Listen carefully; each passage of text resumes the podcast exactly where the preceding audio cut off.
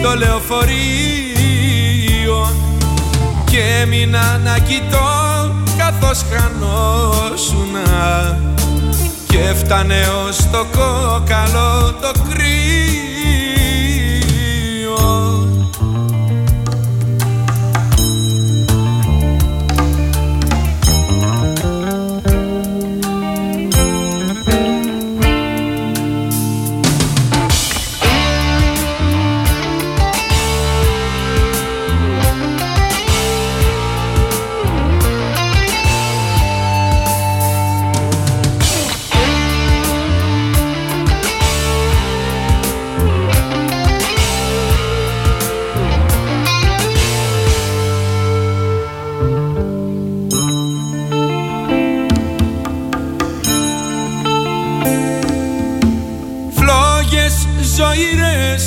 Τρεμοπαίζουνε τα ρούχα, τα μαλλιά της στον αέρα. Στη στάση πέρα δόθες πυθυρίζουνε, τα δυο της μάτια κάρβουν αναμένα.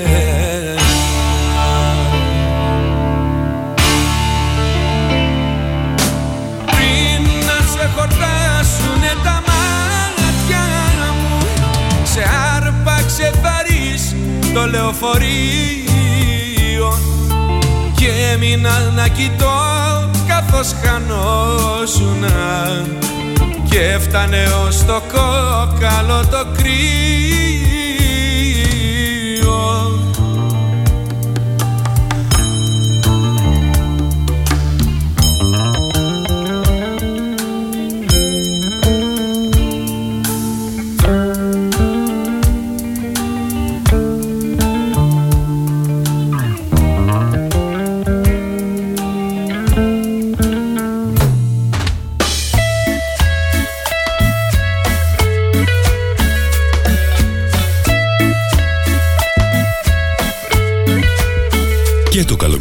Στο σπίτι, στη δουλειά, στο αυτοκίνητο και στην παραλία. Star οκτακόσια ογδόντα οκτώ.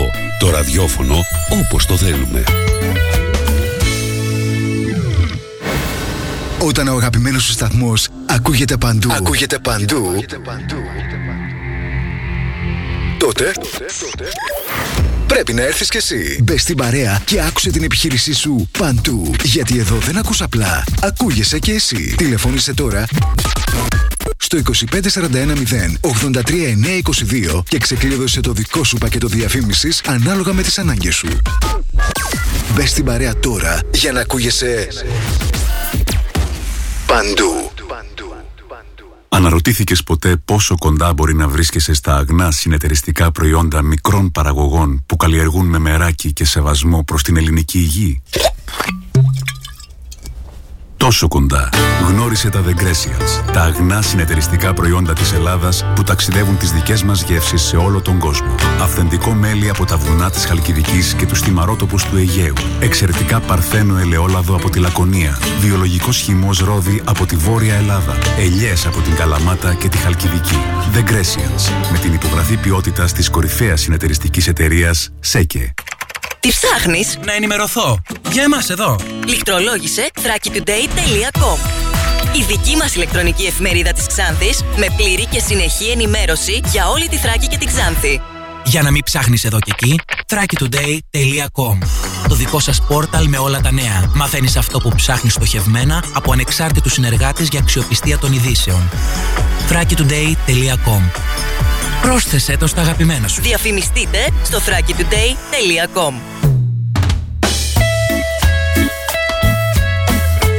Star οκτακόσια ογδόντα οκτώ. Το ραδιόφωνο όπως το θέλουμε. Καλό καλοκαίρι. Έγκυρη ενημέρωση με άποψη και αντικειμενικότητα. Οι σημαντικότερες ειδήσεις της Ελλάδας, του κόσμου και της τοπικής κοινωνίας καθημερινά, Δευτέρα έως Παρασκευή, οκτώ με δέκα. Πρωινή ενημέρωση με τον Κοσμά Γεωργιάδη στο Star οκτακόσια ογδόντα οκτώ, το ραδιόφωνο όπως το θέλουμε.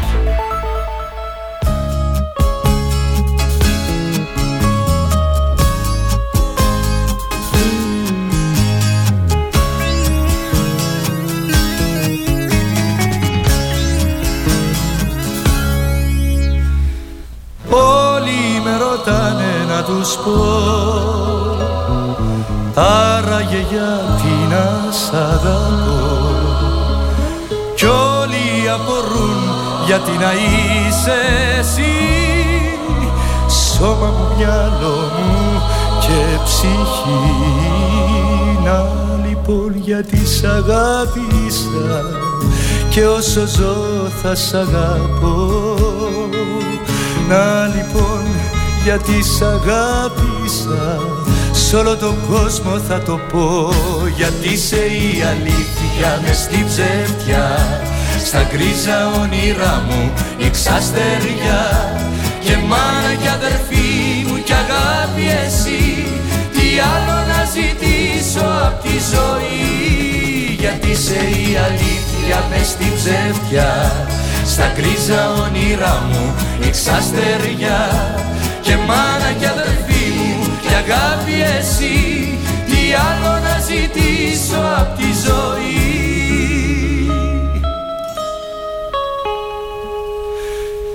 Ούτε που το είχα φανταστεί πως υπάρχει αγάπη σαν κι αυτή, που να δίνει Θεέ μου μες στον κόσμο αυτό νόημα, κουράγιο και σκοπό. Να λοιπόν γιατί σ' αγάπησα και όσο ζω θα σ' αγαπώ. Να, να λοιπόν γιατί σ' αγάπησα, σ' όλο τον κόσμο θα το πω.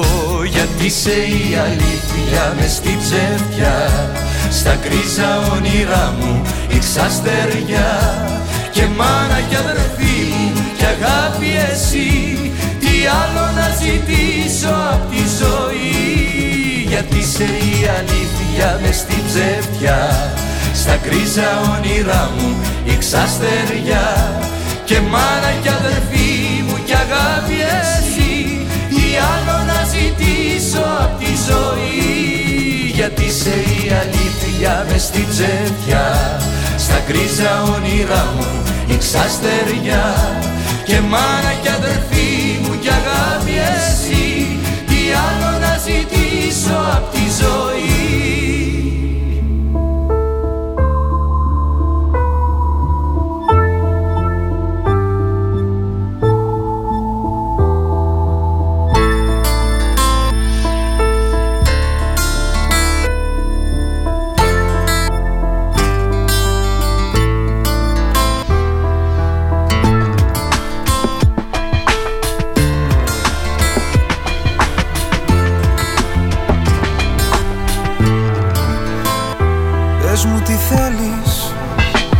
γιατί με παίρνεις μήνες ολόκληρους μετά το χωρισμό.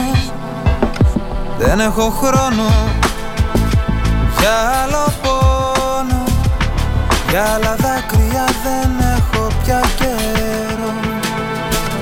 Δεν έχω χρόνο για άλλο πόνο, για άλλα δάκρυα δεν έχω πια καιρό. Βιάζομαι κλείσε, ο πόνος είσαι, και δεν μπορώ να σου μιλήσω ούτε λεπτό.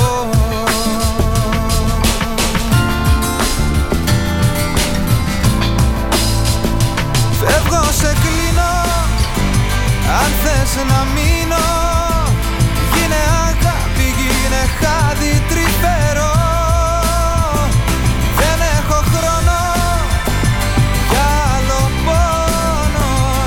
Κι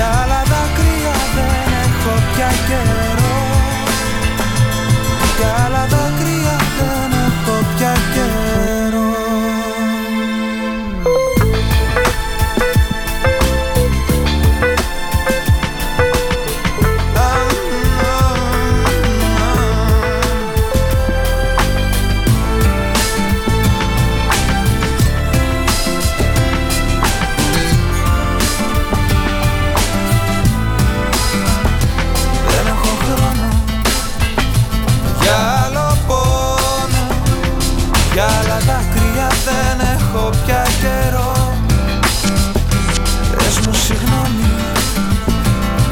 Θέλω έχεις, πες μου μονάχα σ' αγαπώ.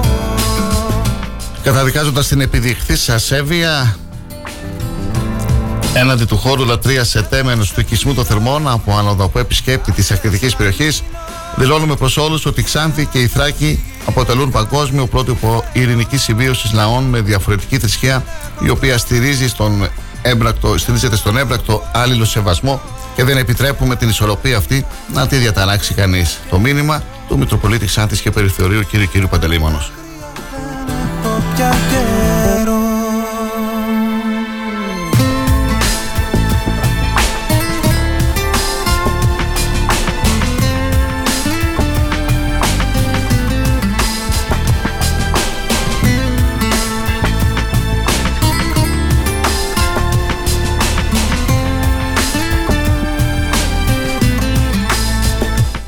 Επιτέλους, καλοκαίρι.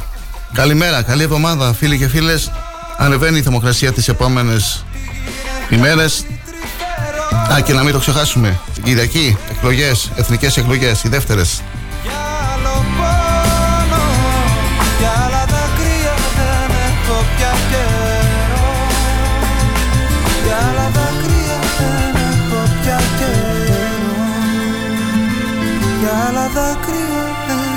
Έχω πια καιρό.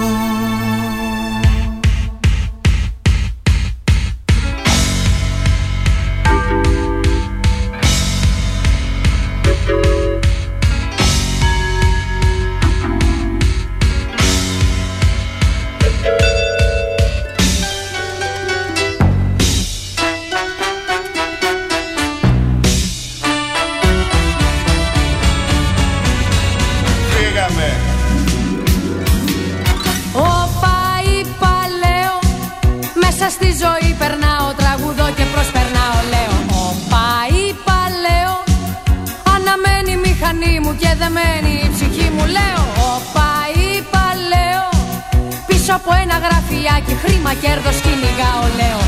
Όπα, είπα, λέω. Όπα, κοίτα με γελό. Είπα, κοίτα με γελό. Λέω, κοίτα με γελό, δεν κλαίω. Φρένο, γκάζι, μουσική. Οπα, είπα. Τη ζούλα μας φυλάει η φωνή του εκφωνητή. Όπα, είπα. Όπα, είπα, λέω. Φρένο, γκάζι, μουσική. Με μια ζώνη ασφαλείας, μια ολόκληρη ζωή σου λέω. Γελώ, δεν κλαίω, δεν λέω, λέω, λέω. Και όπα είπα λέω, με είδω και βροχή. Και τα λοιπά, και τα λοιπά, και τα λοιπά. Λοιπόν δεν κλαίω, και όπα είπα λέω, δεν λέω, λέω, λέω. Και αυτού κι αυτήν αρχή, όπα είπα. Όπα είπα και... και όπα είπα λέω, τις καλύτερες μου μέρες ξεπουλάω, ξεπουλάω λέω. Ελλάδα, η παρέα μας φίλοι και φίλες, έχει ξεκινήσει η πρώτη ενημερωτική εκπομπή της εβδομάδας, της τελευταίας εβδομάδας πριν τις εθνικές εκλογές. Είμαι ο Κοσμάς Γεωργιάδης, θα είμαστε κοντά σας έως τις δέκα, η ώρα είναι οκτώ και δώδεκα πρώτα λεπτά. Πιστεύω να περάσατε ένα ευχάριστο Σαββατοκύριακο, αν και ο καιρός δεν βοήθησε. Αρκετός κόσμος όμως βρέθηκε την Κυριακή στις παραλίες της Ξάνθης. Ευτυχώς εκεί δεν, δεν έβρεξε, η θάλασσα ήταν καθαρή, δροσερή. Έχουμε, έχουμε μέρες μπροστά μας. Το καλοκαίρι έρχεται φίλοι και φίλες. Τριάντα δύο, τριάντα τρία, τριάντα τέσσερα βαθμούς, τριάντα έξι το Σάββατο. Και την Κυριακή πάμε και ψηφίζουμε όλοι. Συμμετέχουμε στη γιορτή της Δημοκρατίας. Star οκτακόσια ογδόντα οκτώ. Το ραδιόφωνο όπως το θέλουμε. Σημαντικές ειδήσεις έχουμε και σήμερα. Πανελλαδικές και τοπικές. Δυσάρεστες και ευχάριστες. Μείνετε συντονισμένοι στη συχνότητα του Star. Να έχετε μια ευχάριστη καλοκαιρινή εβδομάδα.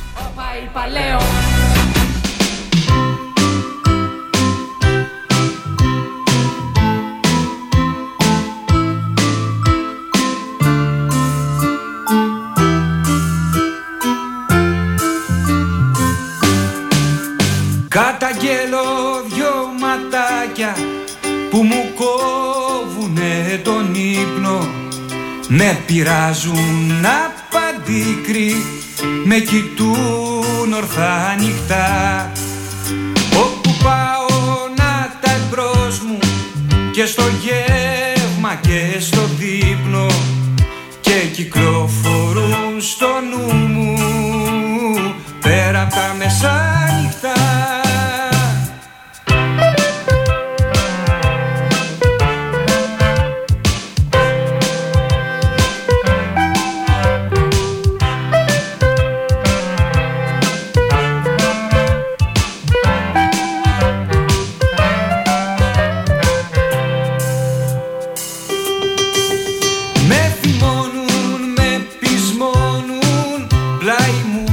Έβαλα και μια πολύ ωραία φωτογραφία σήμερα. Είδα καλό τον καιρό, καθαρή ατμόσφαιρα. Αν και είχα το καφέ στο, στο ένα πάνω χέρι, οδηγούσαμε το μηχανάκι. Κράνος φορούσαμε, εντάξει, κανονικά. Κατέβαινα εκείνη την κατηφόρα. Ποια, ποια είναι εκείνη η διεύθυνση, Κυριάκου? Ναι, εδώ. Λευκό πύργο, σίγουρος είσαι? Λευκό πύργο, εκεί, εκεί που πάμε προς το Ιδιάξ, δεξιά που κατεβαίνουμε για, να, για την παλιά πόλη. Μια πολύ ωραία φωτογραφία. Ξάνθη είναι αυτή, έτσι, για όσους δεν γνωρίζουν. Ξάνθη, και ελληνική σημαία μπροστά. Όμορφη πόλη μας, όμορφα μέρη. Έχω ανεβάσει λοιπόν αυτή τη φωτογραφία. Επιτέλους καλοκαίρι, καλημέρα, καλή εβδομάδα. Πάμε δυνατά λοιπόν και σήμερα και περιμένουμε τα δικά σας μηνύματα και τα σχόλια. έξι τρία επτά ένα μηδέν εννιά ένα πέντε δύο πέντε τέσσερα ένα μηδέν έξι έξι έξι μηδέν τέσσερα έξι έξι έξι μηδέν πέντε. Η σελίδα του σταθμού σταρ οκτακόσια ογδόντα οκτώ εφ εμ τελεία τζι άρ. Αν θέλετε να στείλετε κάποιο θέμα, να γράψετε για κάποιο θέμα που σας απασχολεί και θέλετε να το μεταδώσουμε και να το αναδείξουμε, να το προβάλλουμε μετά βέβαια από μια σχετική έρευνα. Έχουμε και στραβάκια ανάποδα σήμερα στη δεύτερη ώρα της εκπομπής μας. Ε, δεν είναι πλούσια η τοπική επικαιρότητα. επικαιρότητα. Είχαμε χθες μια επίσκεψη ενός κυβερνητικού κλιμακίου της Νέας Δημοκρατίας και σήμερα έχουμε δύο ε, προεκλογικές ε, εκδηλώσεις στην Εξάνθη. Ε, θα αναφερθούμε στην δεύτερη ώρα της εκπομπής μας. Καλή σας ημέρα, καλή εργασία σε όσους εργάζονται και ακούνε Star οκτακόσια ογδόντα οκτώ. Καλή οδήγηση στους φίλους οδηγούς, προσοχή στους δρόμους. Είχαμε κάποια Ε, σοβαρά τροχιά το τριήμερο. ε, Ξεκινάμε, ξεκινάμε την εκπομπή μας. Καλή σας ημέρα.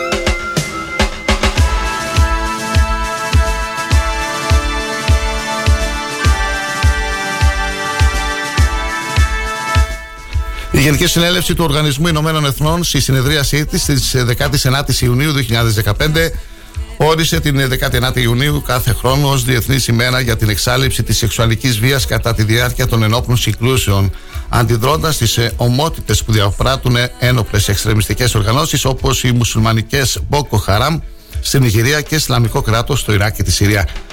Η δεκαεννιά Ιουνίου επιελέγει για να θυμίζει την απόφαση χίλια οκτακόσια είκοσι του Συμβουλίου Ασφαλείας του ΟΗΕ, η οποία υιοθετήθηκε στις δεκαεννιά Ιουνίου δύο χιλιάδες οκτώ και η οποία αναγνώριζε για πρώτη φορά ότι η σεξουαλική βία είναι μια τακτική πολέμου και μια απειλή για την ειρήνη και τη σταθερότητα στον κόσμο.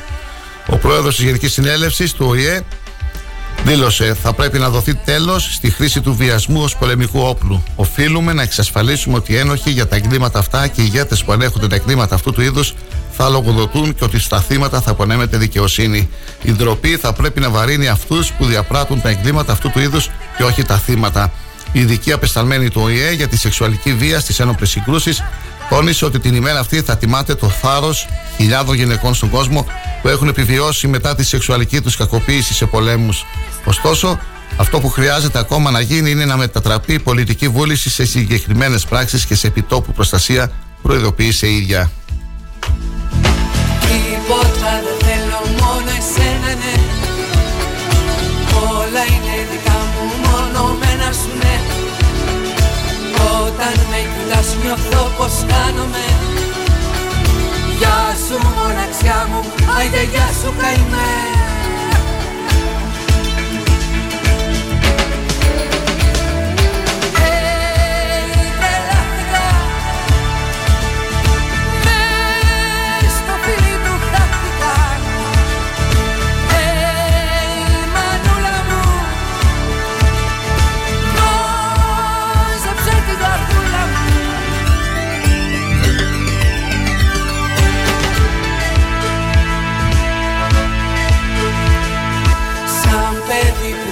Ένα ποδήλατο κι όλοι τρέχουν και φωνάζουν πιάστε τον.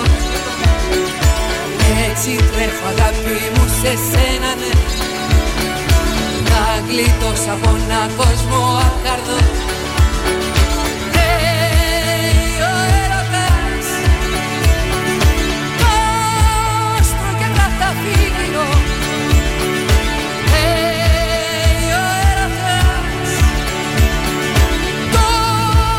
Επίσης, φίλοι και φίλες, η δέκατη ένατη Ιουνίου καθιερώθηκε το δύο χιλιάδες οκτώ από τον ΟΗΕ ως Παγκόσμια ημέρα δρεπανοκυτάρωσης, κατόπιν πρωτοβουλίας του Παγκοσμίου Οργανισμού Δρεπανοκυτάρωσης. Στόχος: η ενημέρωση και ευαισθητοποίηση της διεθνούς κοινής γνώμης για μια αρρώστια του αίματος, ιδιαίτερα θανατηφόρα παλαιότερα. Η δρεπανοκυτάρωση είναι μια σοβαρής μορφής ανεμία που προκαλείται από την ανεπάρκεια οξυγόνου στα ερυθρά αιμοσφαίρια, τα οποία εξ αυτού του λόγου λαμβάνουν το σχήμα δρεπανιού. Παλαιότερα ήταν ιδιαίτερα θανατηφόρα, με τον μέσο όρο ζωής των ασθενών να μην ξεπερνά τα σαράντα χρόνια. Τα τελευταία χρόνια, χάρη στην αλματώδη πρόοδο της ιατρικής, η ασθένεια αντιμετωπίζεται επαρκώς και ο μέσος όρος ζωής των ασθενών ξεπερνά τα εβδομήντα χρόνια.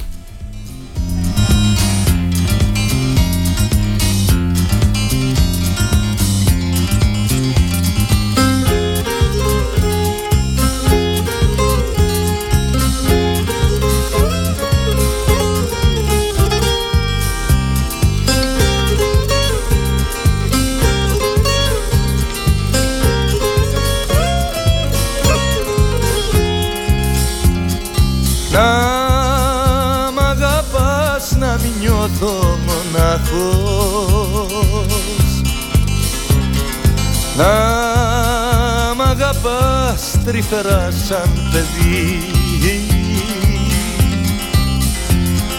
να με το κύμα και να σε ο βράχος, να με η φλόγα και να σε κερί για πάντα μαζί. Δευτέρα δεκαεννέα Ιουνίου, σήμερα, του Οσίου Παϊσίου, του Μεγάλου Αγίου Ιούδα, του Θαδδέου Αγίου Ζωσίμου, του Μάρτυρος. Ανατολή του ήλιου στις έξι και δύο πρώτα λεπτά, δύση του ήλιου στις είκοσι και πενήντα. Παΐσιος, Ιούδα, Ζώσιμος, Ζώση, Ζήσιμος, Ζήσης, Ζωσιμαίος, Ζωσιμαία.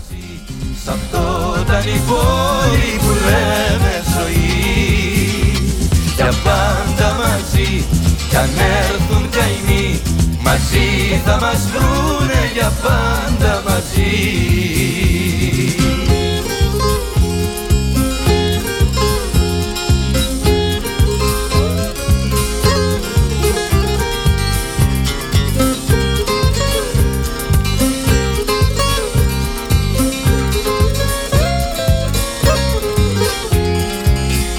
Όσιος Παΐσιος ο Μέγας, χριστιανός ασκητής, η μνήμη του οποίου τιμάται στις δεκαεννέα Ιουνίου. Την ημέρα αυτή γιορτάζουν όσοι φέρουν το όνομα Παΐσιος και Παϊσία. Γεννήθηκε το τριακόσια στην Αίγυπτο και καταγόταν από πλούσιους και ευσεβείς γονείς. Ήταν δε ο μικρότερος από τα επτά αδέλφια του. Σε μικρή ηλικία έμεινε ορφανός από πατέρα, αλλά η ενάρετη και ιστορική μητέρα του τον ανέθρεψε με τα διδάγματα του Ευαγγελίου. Όταν ελληνικιώθηκε, ο Παΐσιος πήγε στην έρημο κοντά στον περίφημο για την αρετή, την άσκηση και την σοφία του Αβά Παμβό, μετά το θάνατο του οποίου απομακρύθηκε στα ενδότερα της ερήμου, όπου έζησε με αυστηρή νηστεία και προσευχή. Αναφέρεται ότι επί εβδομήντα έτη δεν γεύτηκε καμία τροφή παρά μόνο κάθε Κυριακή τη Θεία Κοινωνία. Η φήμη του άρχισε να διαδίδεται ταχαίως και πολλοί προσέτρεχαν προς αυτόν για να ζητήσουν την ευλογία του και να ακούσουν τους παρηγορητικούς λόγους του. Γι' αυτό το λόγο ονομάστηκε Μέγας από την Εκκλησία. Γέροντας πλέον, μετά από παρακτήσεις πολλών αδερφών, εγκατέλειψε την έρημο και εγκαταστάθηκε κοντά σε κατοικημένες περιοχές, όπου δίδασκε και νουθετούσε τους πιστούς. Θυμήθηκε ειρηνικά και τον έθαψαν στην έρημο, όπου ασκήτευσε.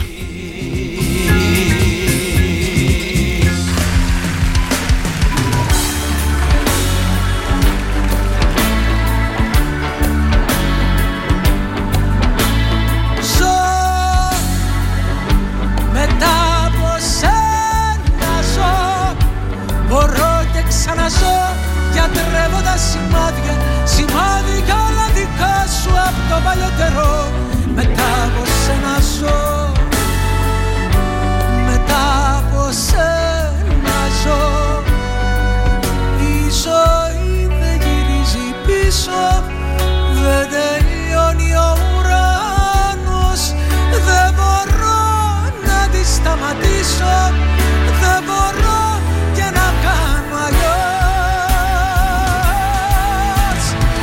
Η ώρα είναι οκτώ και είκοσι πέντε πρώτα λεπτά. Ακούτε το Σταρ οκτακόσια ογδόντα οκτώ, υπέροχα τα τραγούδια και σήμερα. Πρωινό Δευτέρας, μιας καλοκαιρινής εβδομάδας. Φίλοι και φίλες, καλά να περνάτε. Καλά, καλές βουτιές, καλά μπάνια, καλό καλοκαίρι. Ανεβαίνει η θερμοκρασία επιτέλους τις επόμενες ημέρες. Χαιρόμαστε γι' αυτό. τριάντα τέσσερα με τριάντα πέντε βαθμούς, έτσι λίγο να. Θα φύγει και ο Ιούνιος και δεν θα καταλάβουμε καλοκαίρι. Χρόνια πολλά στην. Ασ... Ε, χρόνια πολλά, λέω. Καλημέρα, καλημέρα στην Ασημέ την Εμίνογλου. Στον ε, Αλέξανδρο στον ε, Γιοργατζή, στον ε, Κώστα του Ψωμά. Καλή εβδομάδα, Κώστα. Ε, θέλουμε νέα για τον ΑΟΚΣ. Τι γίνεται αυτές τις μέρες? Κάποιες προθεσμίες τελειώνουν. Καλημέρα, καλή εβδομάδα στον Ανέστη τον ε, Αραμπατζή, στον Γιάννη τον Ζώτο. Γιάννης ο Ζώτος που θα είναι υποψήφιος με την ε, παράταξη μπροστά του Σάβα Μελισσόπουλου. Καλή εβδομάδα στο Στέργιο του Παπαδόπουλο, στον ε, πρόεδρο της Ένωσης Στρατιωτικών Περιφερειακής Ενότητας, στον Βάιο τον Τσαπρούνη, στον ε, Χουσέιν τον Καράντα, στην ε, Φιλιό, στον ε, Τάσο τον Σημεωνίδη στη Σταυρούπολη, πρόεδρος ε, εκεί της κοινότητας και αυτός υποψήφιος ε, με τον ε, Σάβα Μελισσόπουλο. Έχω ανεβάσει μια ανάρτησή του στη σελίδα αγώνας τελεία τζι άρ για την ε, κατάσταση, κατάσταση που επικρατούσε εκεί σε ένα σημείο στο Κιόσκι. Τι να πω, ορεινή περιοχή, τουρισμό θέλουμε. Θα πρέπει αυτοί που ασχολούνται με τον τουρισμό και οι παράγοντες του Δήμου να τα βλέπουν αυτά, να επιβλέπουν. Χρειάστηκε η παρέμβαση του Τάσου Σημεωνίδη για να λυθεί το πρόβλημα, το ζήτημα. Καλημέρα και στον Κυριάκο.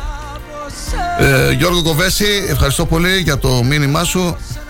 Να ξεκινάμε την εκπομπή αν δεν έχουμε μήνυμα, Γιώργο Κοβέση. Καλημέρα φίλε Κοσμά και εκλεκτό επιτελείο του Σταρ. Να έχετε μια όμορφη εβδομάδα με θετική σκέψη και ευλογία από την Γεννησέα. Πάνω απ' όλα, Γιώργο, θετική σκέψη, ειρήνη, υγεία σε όλο τον κόσμο, αγάπη.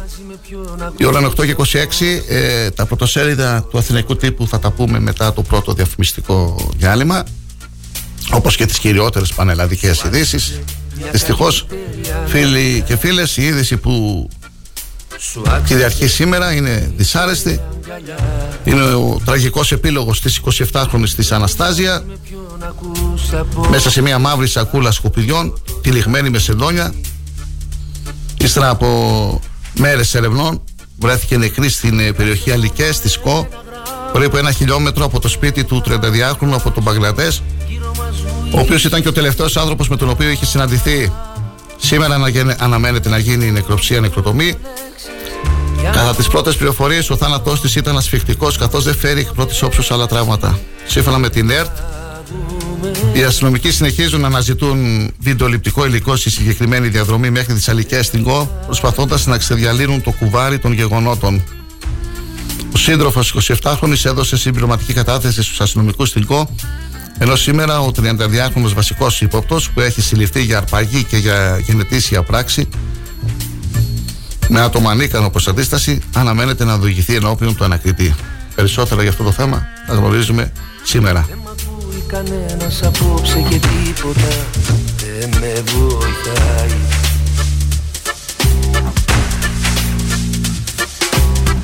Η κιθάρα μου έχει θυμώσει απόψε και δεν... Πρώτο διαφημιστικό διάλειμμα γιατί καφέ δεν ήπιαμε ακόμα. Να πάρουμε μια ανάσα και να επιστρέψουμε με τις ειδήσεις μας, με τα κυριότερα θέματα που έχουμε, τις πανελλαδικές ειδήσεις, τον Αθηναϊκό Τύπο.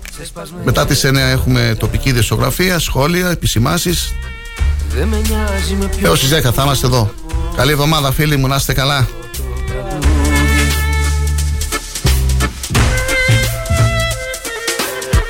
Γράψε μόνο ένα γράμμα που ποτέ δεν θα διαβάσω. Γύρω μας βουίζει πυρκαγιά. Γράψε μόνο μια-δυο λέξεις για ανθρώπους και για τόπους που εμείς ποτέ μαζί δεν θα δούμε, δεν θα δούμε, δεν θα δούμε, δεν θα δούμε.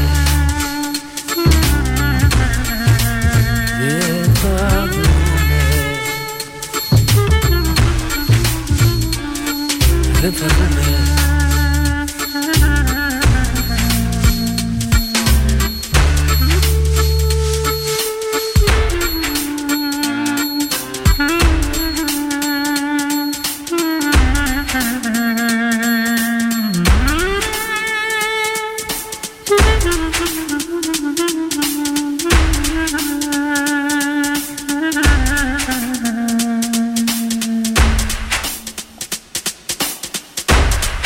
μουσική, ψυχαγωγία και ενημέρωση όσο πρέπει.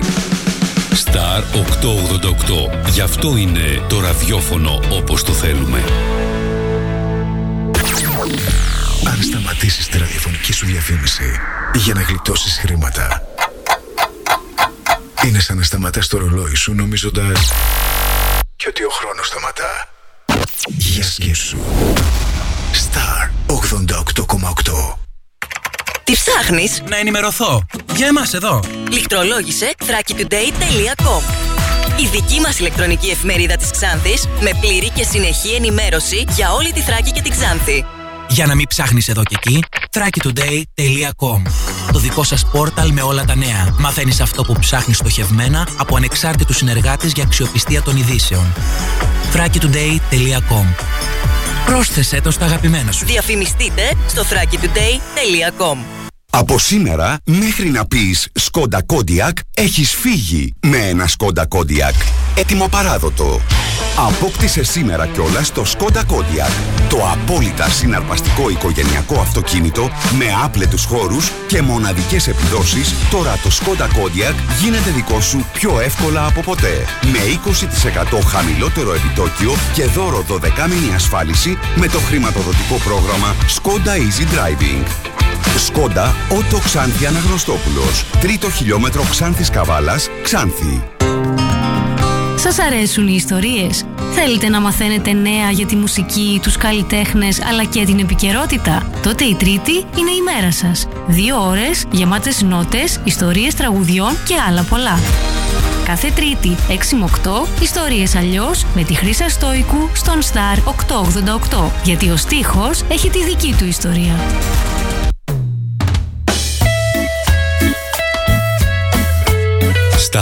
οκτακόσια ογδόντα οκτώ. Το ραδιόφωνο όπως το θέλουμε. Καλό καλοκαίρι.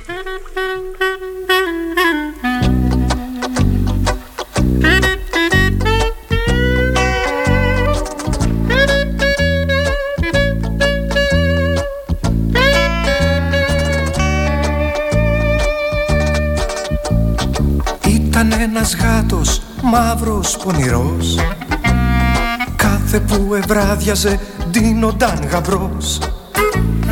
Τα μαλλιά του έκανε λίγο κατσαρά και ένα κόκκινο παπιόν φορούσε στην ουρά.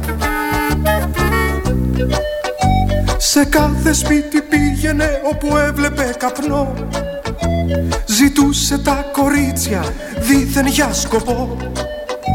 Κι αυτές άλλο δεν θέλανε, φορούσαν ειδικά.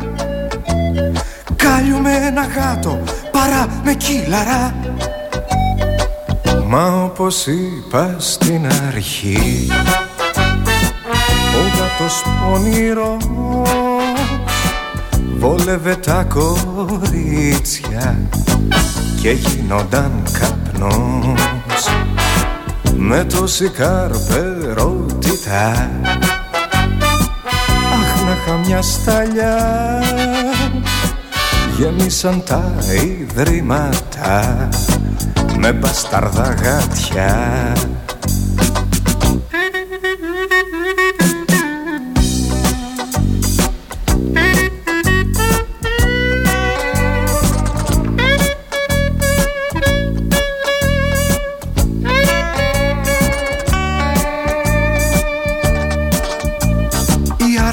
Φοβήθηκαν μην πάθουνε ζημιά και την κουτάλα χάσουνε μαζί με τα ζουμιά. Ρε θες να κάνουν κίνημα του γάτου οι καρδί, κι ό,τι γλυκά ροκάνιζαν σαν φούσκα να χαθεί.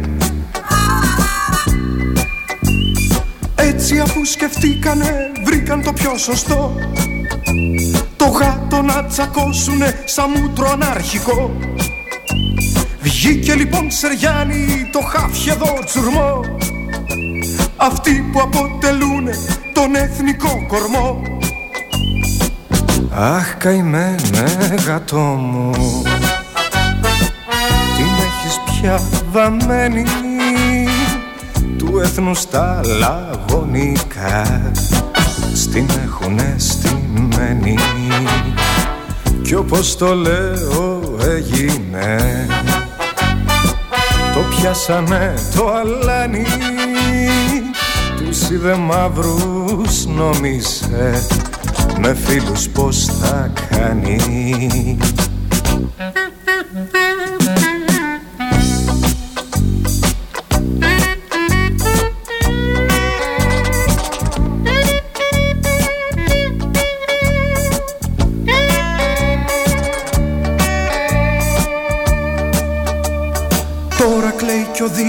Μαζεύεται κουβάρι, μήπως τους κρύους δικαστές μπορέσει να του μπάρει. Αχ μη καλοί μου άνθρωποι εγώ. Σαν σήμερα δεκαεννέα Ιουνίου το διακόσια σαράντα π.Χ. ο Ερατοσθένης υπολογίζει την περίμετρο της γης. Το χίλια οκτακόσια είκοσι επτά ο Θεόδωρος Κολοκοτρώνης απειλεί όσους Έλληνες προσκυνούν τον Ιμπραήμ με θάνατο, περίπτωση Νενέκου. χίλια οκτακόσια σαράντα τρία ο Καρλ Μαρξ έρχεται εις γάμου κοινωνία με την αριστοκρατικής καταγωγής Τζένι Φον Βεσπάλεν. Ο Γερμανός φιλόσοφος είναι είκοσι πέντε ετών και η σύζυγός του είκοσι εννέα. χίλια οκτακόσια εξήντα τρία ένοπλη ρήξη ορεινών και παιδινών στην Αθήνα, Κανάρης, Βούλγαρης. Η κορύφωση των γνωστών και ως Ιουνιανών. χίλια εννιακόσια τριάντα οκτώ η Ιταλία νικά την Ουγγαρία με τέσσερα δύο στο Παρίσι και κατακτά το τρίτο παγκόσμιο κύπελλο ποδοσφαίρου. Λίγο πριν από την έναρξη του τελικού, ο Ιταλός δικτάτορας Μπενίτο Μουσολίνι είχε τηλεγραφήσει στους παίκτες της Ιταλίας το μήνυμα «Νίκη ή θάνατος». χίλια εννιακόσια πενήντα τρία οι Έθελ και Τζούλιους Ρόζενμπεργκ εκτελούνται στις φυλακές Σινκ των ΗΠΑ, καταδικασμένοι σε θάνατο με την κατηγορία της κατασκοπίας υπέρ των Σοβιετικών.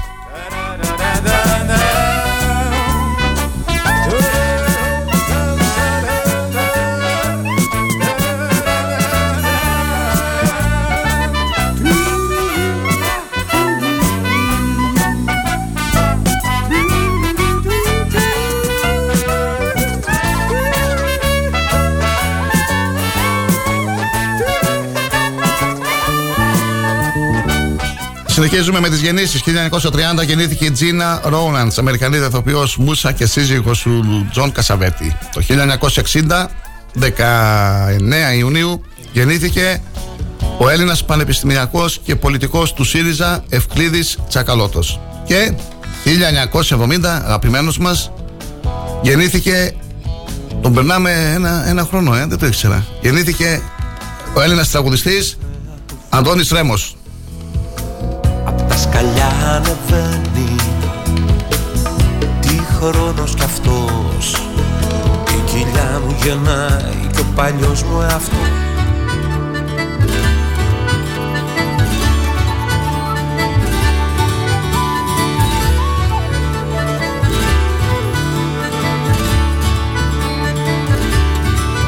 Είναι αγκαλιά μου κι απόψε σαν άστρο κοιμήσου, δεν απομένει στον κόσμο ελπίδα καμιά. Τώρα που η νύχτα κεντά με φιλιά το κορμί σου, μέτρα το πόνο κι άσε με μόνο στην ερημιά. Αν θυμηθείς τον όνειρό μου, σε περιμένω να έρθει. Και να συνεχίσουμε ε, τη στήλη μας αυτή με τους θανάτους. Ε, σαν ε, σήμερα δεκαεννέα Ιουνίου πέθανε το χίλια οκτακόσια εβδομήντα έξι ο Μιχαήλ Μπακούνιν, Ρώσος θεωρητικός του αναρχισμού. Το χίλια εννιακόσια πενήντα ένα ο Άγγελος ο Σικελιανός, από τους μίζωνες Ελληνες ποιητές. Το έργο του διακρίνεται από έντονο λυρισμό και ιδιαίτερο γλωσσικό πλούτο. Και το χίλια οκτακόσια εξήντα πέντε ο, ο Ευαγγέλης ο Ζάπας, έμπορος και εθνικός ευεργέτης, με τη διαθήκη του όρισε να κτιστεί το Ζάπιο και χρηματοδότησε τη θεσμοθέτηση των Ολυμπιακών Αγώνων ανά τετραετία, παράλληλα με εκθέσεις βιομηχανικών και εμπορικών προϊόντων. Οι αγώνες αυτοί έμειναν γνωστοί στην ιστορία σαν Ζάπιες Ολυμπιάδες και αποτέλεσαν τον πρόδρομο των σύγχρονων Ολυμπιακών Αγώνων.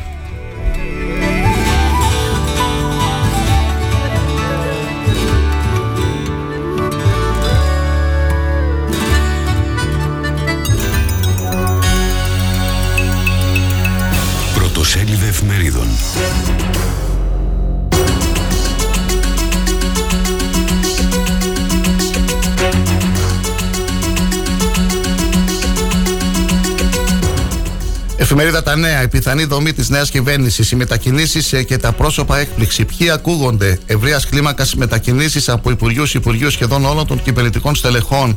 Ανανέωση με ανοίγματα και στο χώρο της κέντρο αριστεράς. Ποια νέα πρόσωπα θα αντληθούν από ποια δεξαμενή. Ποιοι προστίθενται στο επιτελείο του Μαξίμου και ποιοι παραμένουν. Επίσης τα νέα. Ελεύθεροι επαγγελματίες. Δεν αλλάζει φόρο κλίμακα. Η τελική εισήγηση των υπηρεσιών του Υπουργείου Οικονομικών. Ποιες αλλαγές κυοφορούνται.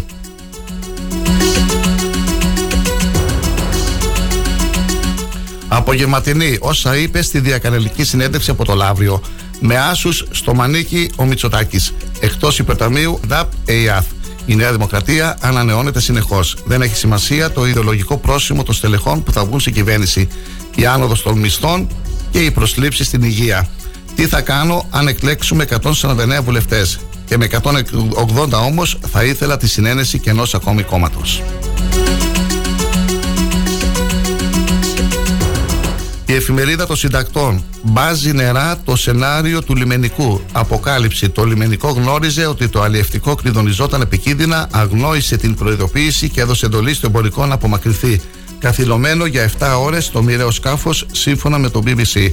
Πληθαίνουν οι μαρτυρίες διασωθέντων για τράβηγμα με σκηνή από το λιμενικό, με αποτέλεσμα να βυθιστεί.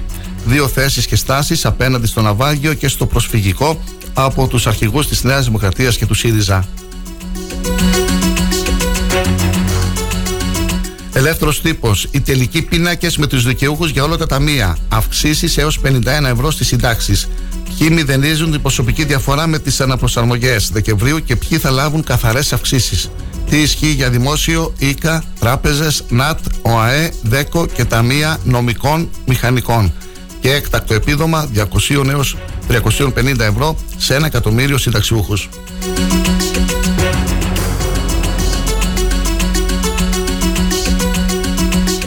Μανιφέστο για τη συνέχεια. Προσωπικό μου στοίχημα η ριζική αναμόρφωση του ΕΣΥ. Προτεραιότητα η αύξηση των μισθών σε δημόσιο και ιδιωτικό τομέα. Απορώ γιατί ο Τσίπρας στοχοποιεί το λιμενικό και όχι τους άθλιους διακινητές. Δύο φορές ενημερώθηκε ο πρόεδρος του ΣΥΡΙΖΑ για παρέμβαση του τουρκικού προξενείου στην Κομοτηνή. Δέσμευση Μητσοτάκη για άμεση επιστροφή και υποπλήρη κρατικό έλεγχο. Στο δημόσιο, ΕΙΔΑΠ και ΕΙΑΘ.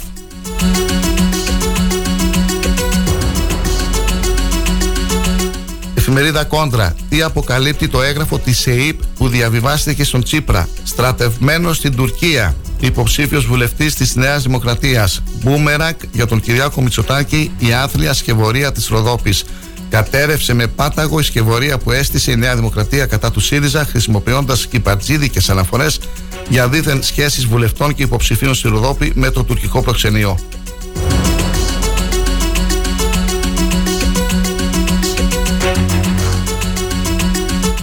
Εφημερίδα Εστία.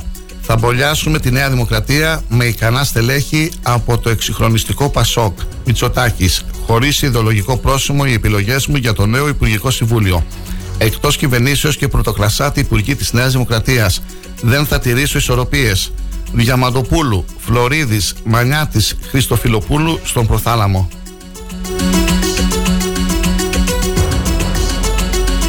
Εφημερίδα Δημοκρατία. Νέα βόμβα για τον υποψήφιο της Νέας Δημοκρατίας Μουσταφά Κατρατζή. Πέφτουν οι μάσκες για τη Θράκη. Η έκθεση της ΕΙΠ που έστειλε ο Μητσοτάκης στον Τσίπρα τον χαρακτηρίζει στρατευμένος στα σχέδια της Άγκυρας και του τουρκικού προξενείου.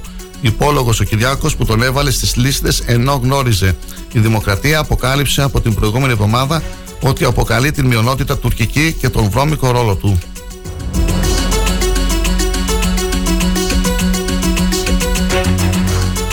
Εφημερίδα Star. Ανατριχιαστικό τέλος είχε η όμορφη Αναστάσια στα χέρια των ανώμαλων δολοφόνων. Την έφαγαν τα μελαμψά κτίνη. Πώς ανακάλυψαν τη σωρό της άτυχης κοπέλας μέσα στη σακούλα στις Αλικές. Η πακιστανική συμμορία και η συνεννητική σεξουαλική πράξη με τον δολοφόνο. Εφημερίδα On Time. Νεκρή βρέθηκε χθες η ωραία εικοσιεφτάχρονη Αναστάσια στην ΚΟ. Γυμνή η μισή σε σακούλα. Στραγγαλισμένη, λέει ο ιατροδικαστής, από τα πρώτα ευρήματα. Απαντήσεις για το τι συνέβη θα δώσει το σεντόνι που εντόπισαν δίπλα της.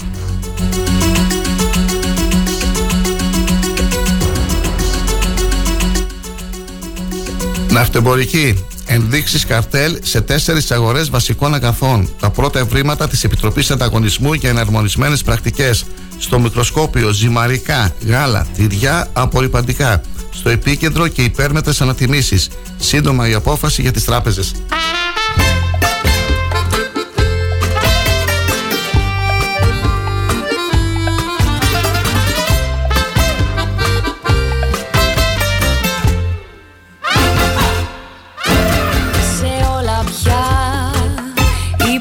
Ένας νόμος, ποταμί, τα όχι, τα μη. Σε όλα μη, στο μάτι όχι όμως. Κοίτα με φίλε, χορέψε με και στείλε τα κορμιά μας τώρα, σπάλμας, κοίτα με.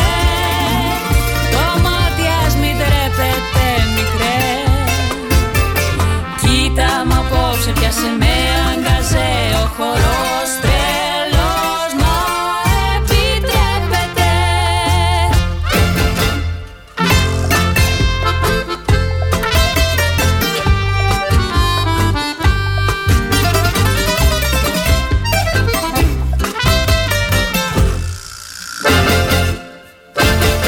Πάντοτε σωστός να είναι ο δρόμος, οι φραγμοί κρατούν το κορμί. Να ρίξουμε μια ματιά γρήγορα έτσι στις ε, δραστηριότητες των αρχηγών των ε, πολιτικών ε, κομμάτων. Λίγες ώρες, λίγες μέρες μάλλον καλύτερα, ε, πριν ε, τις ε, εκλογές, την ερχόμενη Κυριακή. Ο Κυριάκος Μητσοτάκης στην διακαναλική συνέντευξη τύπου με αφορμή το ναυάγιο ανέφερε τα, τα εξής. Το μεταναστευτικό είναι εξαιρετικά σύνθετο πρόβλημα.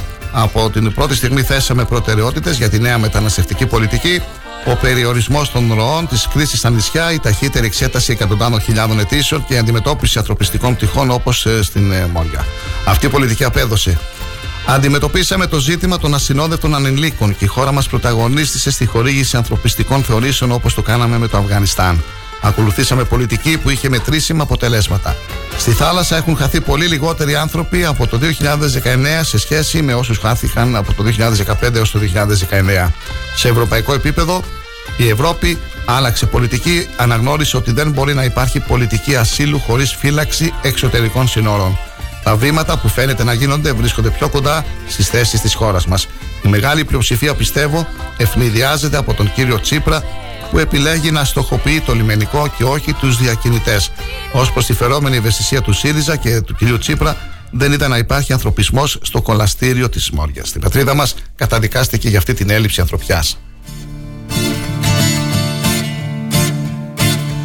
Όλη μου τη ζωή κρυβόμουνα γιατί... Τα Ιωάννινα επισκέπτεται σήμερα ο πρόεδρος του ΣΥΡΙΖΑ Προοδευτική Συμμαχία Αλέξη Τσίπρας. Στις επτά και μισή θα μιλήσει στην πλατεία Μαβίλη.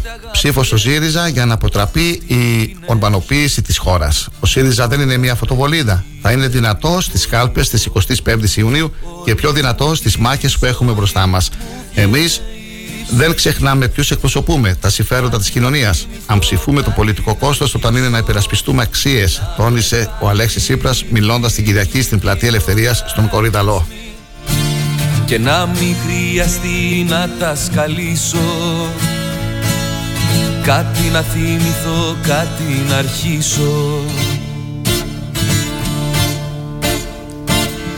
Την επισήμανση ότι ο πρόεδρος της Νέας Δημοκρατίας Κυριάκος Μητσοτάκης περιφρονεί την νοημοσύνη του ελληνικού λαού έκανε ο πρόεδρος του ΠΑΣΟΚ Κινήματος Αλλαγής Νίκος Ανδρουλάκης, σχολιάζοντας αυτά που είπε ο κ. Μητσοτάκης για την υγεία στη διακαναλική συνέντευξη. Σε δηλώσεις στις Αρχάνες, ο κ. Ανδρουλάκης ανέφερε ότι ισχυρό ΠΑΣΟΚ στις εικοστή πέμπτη Ιουνίου σημαίνει ισχυρή αξιόπιστη προοδευτική δύναμη για να αντιμετωπίσει την αναζωνία και την αναξιοπιστία της κυβέρνησης του κ. Μητσοτάκη. Και πρόσθεσε, ακόμα και σήμερα, στη συνέντευξη που έδωσε, περιφρονεί την νοημοσύνη του ελληνικού λαού. Λέει ότι στήριξε τη δημόσια υγεία και είμαστε δεύτεροι σε ιδιωτικές δαπάνες για την υγεία μας, αφού μόνο η Βουλγαρία μας ξεπερνάει στην Ευρωπαϊκή Ένωση. Να βρίσκω μία λύση στο ποδάρι, όλη μου τη ζωή μια δεύτερη. Ο πρόεδρος του ΠΑΣΟΚ, Νίκος Ανδρουλάκης, θα μιλήσει σήμερα στις επτά και μισή στην Θεσσαλονίκη. με κοίταζε στα μάτια, δεν ήταν φορτική. Δεν μίλαγε μα όλα τα ζητούσε.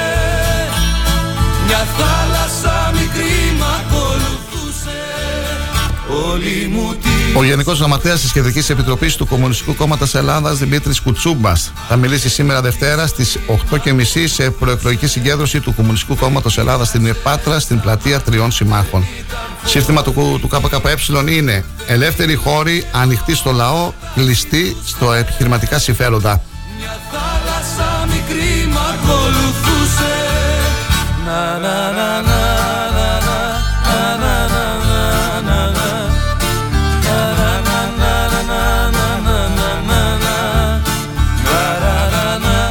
Δήλωση του Προέδρου της Ελληνικής Λύσης Κυριάκου Βελόπουλου. Αρκετά πια με την προδοσία της Θράκης. Ο διαγωνισμός μεταξύ των κυρίων Μητσοτάκη και Τσίπρα για το ποιος από τους υποψήφιους βουλευτές τους είναι λιγότερο φιλότουρκος προκαλεί μόνο θλίψη.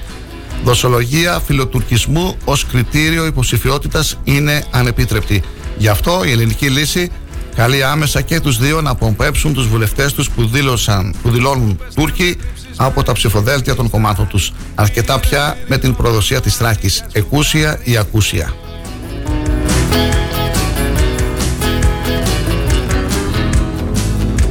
Φέρσου μου γλυκά μωρό μη με καταπιέζεις. Τέλειωσε την πλάτη μου και κατόπιν παίζεις.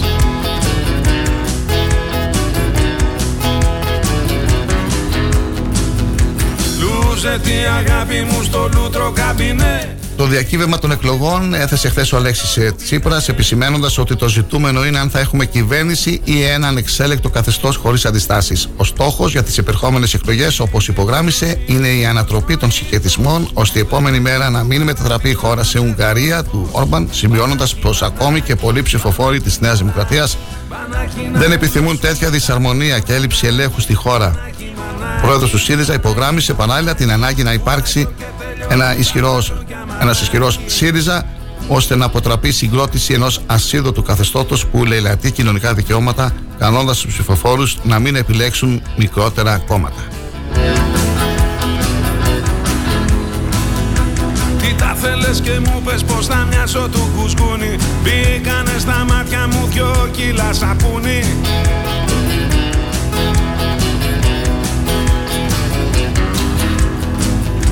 Πάτσα στην οικοδομή βίβα πυλοφόρη. Μάτι μας επήρανε όλοι οι μας τόροι. Εμπόδια συναντά στην πορεία της υποχρεωτική διασύνδεση τετρακόσιες χιλιάδες ταμιακών μηχανών με τα ΠΟΣ και όλα δείχνουν ότι μπαίνει ξανά στο τραπέζι το χρονοδιάγραμμα υλοποίησης του μέτρου. Μάλιστα, σήμερα αναμένεται ο διοικητής της ΑΕΔΕ Γιώργος Πιτσιλής να έχει συνάντηση με τους εκπροσώπους των παρόχων των φορολογικών μηχανισμών και των εταιριών υποστήριξης λογισμικού, όπου και θα ληφθούν οι σχετικές αποφάσεις. Όπως αναφέρουν οι σχετικές πληροφορίες, όλες οι πλευρές στη συνάντηση θα θέσουν τα δεδομένα που υπάρχουν στην αγορά σχετικά με την αντικατάσταση και αναβάθμιση των ταμιακών μηχανών, καθώς και τα προβλήματα που υπάρχουν, αλλά και το χρονοδιάγραμμα που έχει τεθεί για την διασύνδεση των μηχανισμών με τα ΠΟΣ.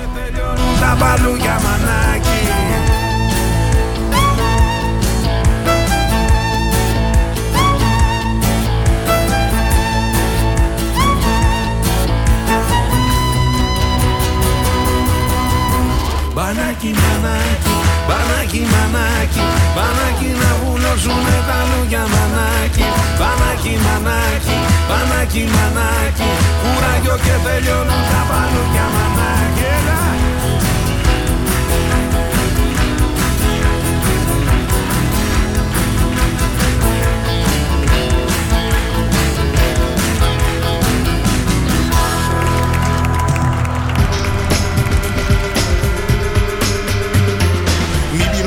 Το πιάνεις, τα πιάνεις, τα πιάνεις, τα βάρα του άμα το πιάσεις νύστα από το πολύ σου ξέ.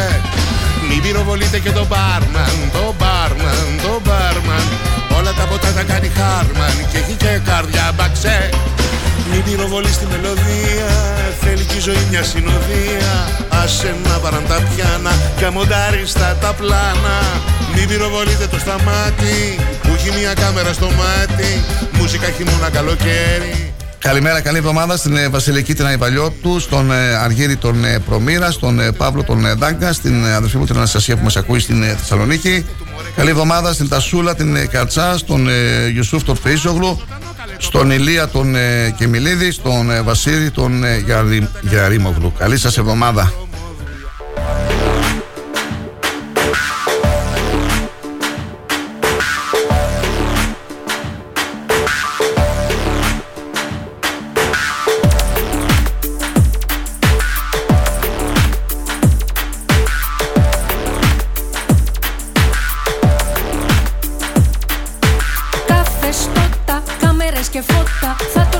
Τρέχει προθεσμία υποβολής αιτήσεων για το πρόγραμμα δωρεάν τουρισμού για τους αγρότες. Μόνο που οι ενδιαφερόμενοι θα πρέπει να γνωρίζουν πως απομένουν ακόμα λίγες ημέρες για να κάνουν την κίνησή τους. Αμέσως μετά θα ακολουθήσει ακόμα ένα πρόγραμμα διάθεσης επιταγών για τουρισμό, το οποίο θα επιτρέπει και στους συνταξιούχους μεταξύ άλλων να πάνε δωρεάν διακοπές, καθώς ως τώρα έχουν μείνει η πλειοψηφία, ε, έχει μείνει η πλειοψηφία εκτός των συγκεκριμένων παροχών. Κι άνθρωποι στις τάχτες, μέσα σε έναν κόσμο που δεν κάνει κάτι για μας. Μέσα σε έναν κόσμο που δεν κάνει κάτι για μας. Τις καρδιές που χτυπάνε στη γη, με ένα τύπανο εγώ θα ξυπνήσω. Δεν υπάρχει άλλος τρόπος για να μείνει πίσω. Μια σφραγίδα, μια άλλη γενιά, μια ελπίδα για κάτι που αλλάζει. Αλλαγές έρχονται από την πρώτη Οκτωβρίου του δύο χιλιάδες είκοσι τρία στους λογαριασμούς για το ηλεκτρικό ρεύμα, καθώς λήγουν οι έκτακτες επιδοτήσεις που είχαν ισχύσει λόγω της ενεργειακής κρίσης. Μέσα σε έναν κόσμο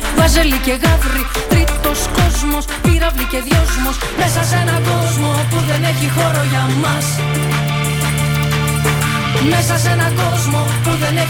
για μας. Το Market Pass φαίνεται πως θα πάρει παράταση μετά τις εκλογές. Οι αυξήσεις σε προϊόντα πρώτης ανάγκης στα ράφια των σούπερ μάρκετ κάνει την παράταση του μέτρου επιτακτική, με τους πολίτες να αδυνατούν να ανταπεξέλθουν στα καθημερινά τους έξοδα.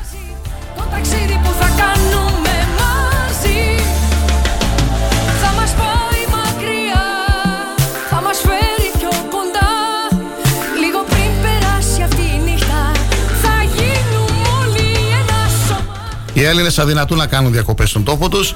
Κάθε φορά που ο ελληνικός τουρισμός πηγαίνει καλά, οι ευκαιρίες των Ελλήνων για διακοπές σε κάποια από τα δημοφιλή τουριστικά θέρετρα της χώρας και κυρίως βέβαια στα νησιά λιγοστεύουν λόγω της περιορισμένης αγοραστικής δύναμής τους και των αλμυρών υπηρεσιών που περιλαμβάνει το συνολικό πακέτο διακοπών. Μετακινήσεις, διαμονή, εστίαση, ψυχαγωγία. Η νέα θερινή περίοδος που ξεκίνησε δυναμικά από τις αρχές Μαΐου συνοδεύεται από το πιο υψηλό εξοδολόγιο διακοπών. Με τα διαθέσιμα στοιχεία των ξενοδοχειακών και των ακτοπλοϊκών επιχειρήσεων εκτιμάται ότι το βασικό πακέτο διακοπών θα αυξηθεί κατά μέσο όρο τουλάχιστον κατά δεκαπέντε έως είκοσι τοις εκατό σε σχέση με πέρσι. Στο πλαίσιο αυτό και με δεδομένη τη μαζική απόφαση ξένων τουριστών στους δημοφιλείς προορισμούς, οι περισσότεροι Έλληνες είτε θα πρέπει να βάλουν βαθιά το χέρι στη τσέπη, είτε να μείνουν για τέταρτο συνεχόμενο καλοκαίρι στο σπίτι. Υπενθυμίζεται ότι το δύο χιλιάδες είκοσι η πανδημία ανάγκασε όλους να μείνουν στο σπίτι. Το δύο χιλιάδες είκοσι ένα εκείνοι που πήγαν διακοπές ήταν λίγοι, ενώ πέρσι και φέτος η ακρίβεια σε συνδυασμό με την διαθεσιμότητα καταλυμάτων αναδεικνύονται βασικοί ρυθμιστές για τις διακοπές των Ελλήνων. Ήδη με βάση τα πρώτα στοιχεία των καταναλωτικών οργανώσεων, φέτος δεν θα κάνει διακοπές ένας στους δύο Έλληνες, ενώ ακόμη και εκείνοι που θα ταξιδέψουν σε κάποιον προορισμό θα αναγκαστούν να μειώσουν τα έξοδά τους και τις ημέρες παραμονής. Σε κάθε περίπτωση, βασική προϋπόθεση για να μην βγει κάποιος εκτός προϋπολογισμού είναι να έχει κλείσει εγκαίρως κάποιο πακέτο καλοκαιρινών διακοπών, βρίσκοντας κατάλημα στα μέτρα του. Οι Έλληνες που παραδοσιακά περιμένουν την τελευταία στιγμή για να αποφασίσουν πού θα πάνε διακοπές, φέτος δυσκολεύονται περισσότερο από κάθε άλλη φορά όχι μόνο να βρουν προορισμό, αλλά κυρίως να ανταπεξέλθουν στο κόστος των διακοπών. Τα περισσότερα δωμάτια των ξενοδοχείων, άνω το ογδόντα τοις εκατό, έχουν αγοραστεί νωρίς από το φθινόπωρο από τα τουριστικά πρακτορία, ενώ τα υπόλοιπα δωμάτια διατίθεται απευθείας από τους ξενοδόχους σε τιμές πόρτας που μπορεί να είναι έως και διπλάσιες σε σχέση με αυτές που έχουν πληρώσει οι τουριστικοί πράκτορες. Δεύτερο διαφημιστικό διάλειμμα και επιστρέφουμε σε λίγο. Καλή σας ημέρα και καλή εβδομάδα.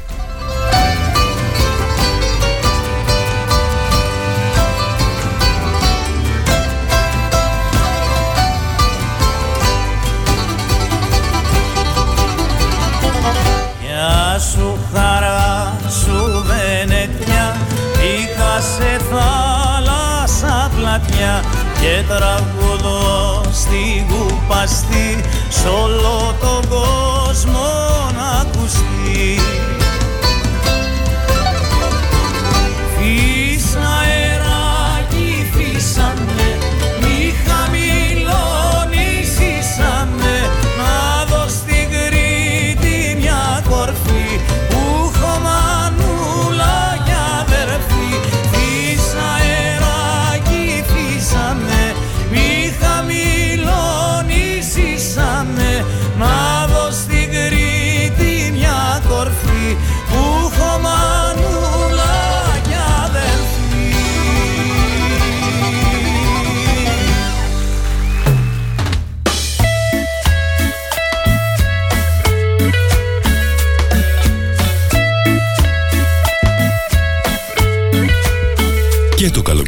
Στο σπίτι, στη δουλειά, στο αυτοκίνητο και στην παραλία. Star οκτακόσια ογδόντα οκτώ.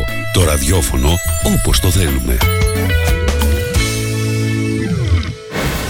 Όταν ο αγαπημένος σου σταθμός ακούγεται παντού, ακούγεται παντού, ακούγεται παντού, τότε, τότε, τότε πρέπει να έρθεις κι εσύ. Μπες στην παρέα και άκουσε την επιχείρησή σου παντού. Γιατί εδώ δεν ακούς απλά, ακούγεσαι κι εσύ. Τηλεφώνησε τώρα στο είκοσι πέντε σαράντα ένα μηδέν ογδόντα τρία εννιακόσια είκοσι δύο και ξεκλείδωσε το δικό σου πακέτο διαφήμισης ανάλογα με τις ανάγκες σου. Μπες στην παρέα τώρα για να ακούγεσαι παντού. Στη μονάδα ανακύκλωσης Geometall Scrap παραδίδεις τα σίδερα και τα μέταλά σου και παίρνεις μετρητά. Τι να φτάρει, ε! Ρε πάτε καλά, μιλήστε να καταλάβει ο κόσμος, ρε. Τι Geometall Scrap, τι είμαστε εδώ πέρα, καμιά εταιρεία marketing? Οι άνθρωποι έρχονται, παίρνουν τα σίδερά σου, τα μεταφέρουν, τα μεταποιούν, τα διαλύουν, τα κάνουν μπάχαλο. Πώς το λένε? Τι θες τώρα, εσύ, ρε παιδάκι μου? Εσύ θα πας εκεί πέρα, θα αναλάβουν αυτοί όλο αυτό το πακέτο και εσύ θα πάρεις το χαρτί στο χέρι. Και θα έχει και το άι ες ο το δεκατέσσερα χιλιάδες ένα και θα έχει και τη συστηματάρα το ΕΔΟΕ, αυτό που είναι για οριστική διαγραφή οχήματος τέλους κύκλου ζωής. Έχεις ξεμπερδέψει, σου λέω, ξύπνα. Όλα τα αναλαμβάνουν τα παιδιά εκεί πέρα. Και παίρνεις και το κασέρι στο χέρι. Φυλάκια, τετέλεστε. Τι θα κάνεις? Θα έρθεις Geometall Scrap. Geometall Scrap. Δεύτερο χιλιόμετρο Ξάνθης Καβάλας, τηλέφωνο είκοσι πέντε σαράντα ένα μηδέν είκοσι δύο εκατόν εβδομήντα έξι και στο geometall τελεία gr. Ένωση Ιδιοκτητών Ραδιοφωνικών Σταθμών Ελλάδος. Καλούμε την κυβέρνηση να δώσει τέρμα στην ασυδοσία των πνευματικών και συγγενικών δικαιωμάτων εις βάρος της ελεύθερης ραδιοφωνίας. Ζητάμε την παρέμβαση του κράτους για ισονομία, δίκαιο τρόπο υπολογισμού των δικαιωμάτων από τους οργανισμούς συλλογικής διαχείρισης και να σταματήσει επιτέλους η τρομοκρατική μεθοδολογία προς τους συναδέλφους μας. Ενήρσε Ένωση Ιδιοκτητών Ραδιοφωνικών Σταθμών Ελλάδος. Τι ψάχνεις? Να ενημερωθώ. Για εμάς εδώ. Λιχτρολόγησε Thrakitoday τελεία com. Η δική μας ηλεκτρονική εφημερίδα της Ξάνθης με πλήρη και συνεχή ενημέρωση για όλη τη Θράκη και την Ξάνθη. Για να μην ψάχνεις εδώ και εκεί, Thrakitoday τελεία com. Το δικό σας πόρταλ με όλα τα νέα. Μαθαίνεις αυτό που ψάχνεις στοχευμένα από ανεξάρτητους συνεργάτες για αξιοπιστία των ειδήσεων. Thrakitoday τελεία com. Πρόσθεσέ το στα αγαπημένα σου. Διαφημιστείτε στο Thrakitoday τελεία com.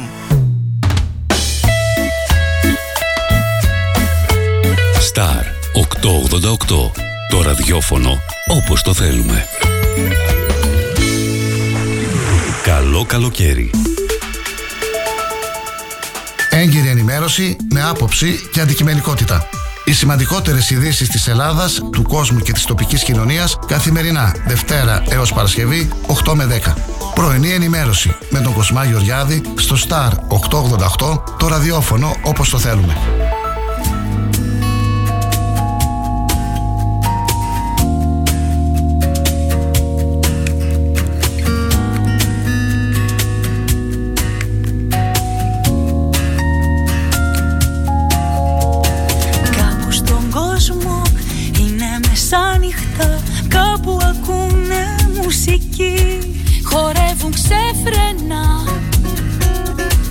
Με χέρια ορθά νύχτα, μια αγκαλιά, μια ψυχή. Α, α, α, άκου το ρυθμό, κλείσε το ράδιο, νιώσε τη σκόνη.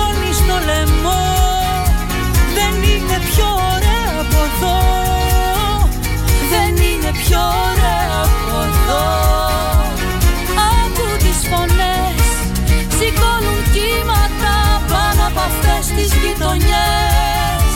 Να αλλάξουνε όλα, δεν θες. Να αλλάξουνε όλα, δεν θες. Κάπου στον κόσμο γίνονται θαύματα. Δεν έχουν χρώμα οι διαφορές, ίδια τα γέλια τους, ίδια τα κλάματα, ίδια χτυπάνε οι καρδιές.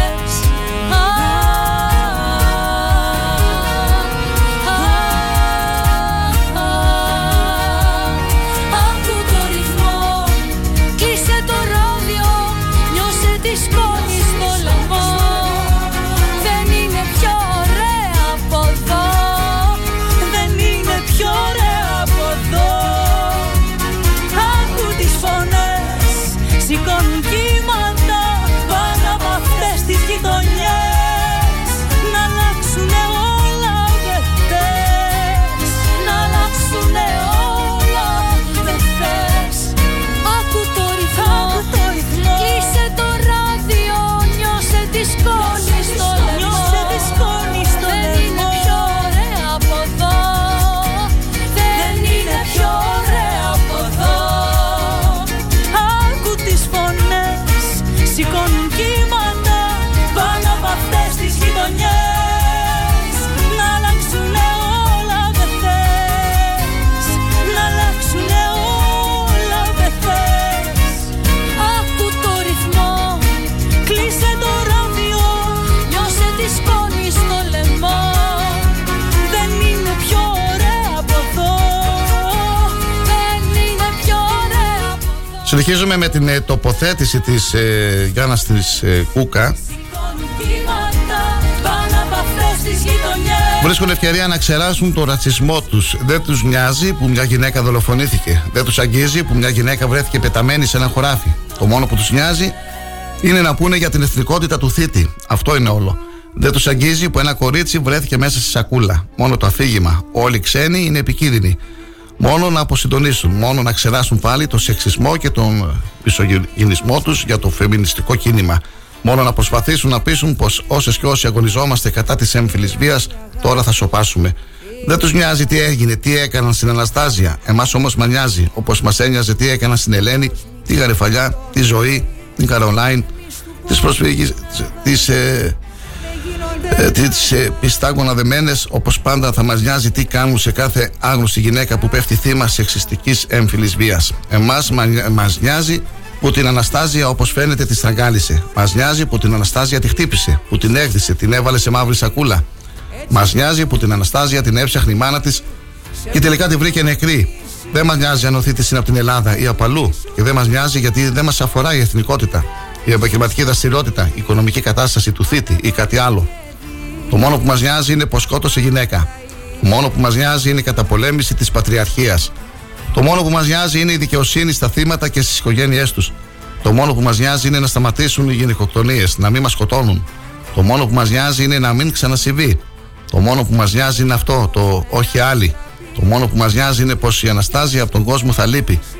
Το μόνο που μας νοιάζει είναι πως η Αναστάσια δεν γύρισε το βράδυ σπίτι και ούτε θα γυρίσει ξανά, επειδή στην Αναστάσια έγινε γυναικοκτονία. Και αυτό εμάς μας νοιάζει, πως στην Νικό έγινε γυναικοκτονία.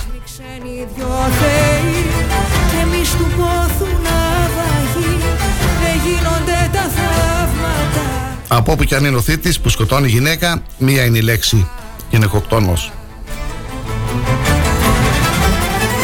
Κάθε φίλη σου κι ουρανός γλυκάνεις ως τα χείλη. Έτσι γεννιούνται οι θρύλοι σε πορφυρό νησί. Κάθε φίλη σου κι ουρανός γλυκάνεις ως τα χείλη. Ανατολή και δίλη, τα πάντα είσαι εσύ. Κάθε φίλη σου κι ουρανός γλυκάνεις ως τα χείλη. Έτσι γεννιούνται οι θρύλοι σε πορφυρό νησί. Κάθε φίλη σου κι ουρανός γλυκάνεις ως τα χείλη. Ανατολή και Δύλη, τα πάντα είσαι εσύ.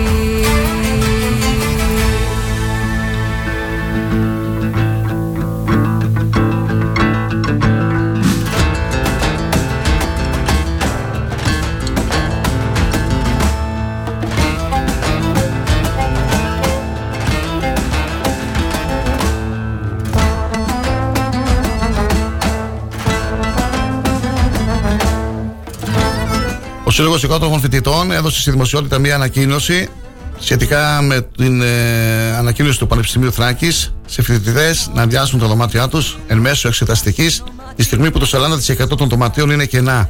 Πολλοί φοιτητές δεν μπήκαν φέτος στις εστίες και η ανακαίνιση δεν έχει γίνει εδώ και ένα χρόνο, δεν έχει προχωρήσει καθόλου. Εντός της ημέρας η σχετική αυτή ανακοίνωση, ενημέρωση από τους φοιτητές θα ανέβει στο αγώνας τελεία τζι άρ.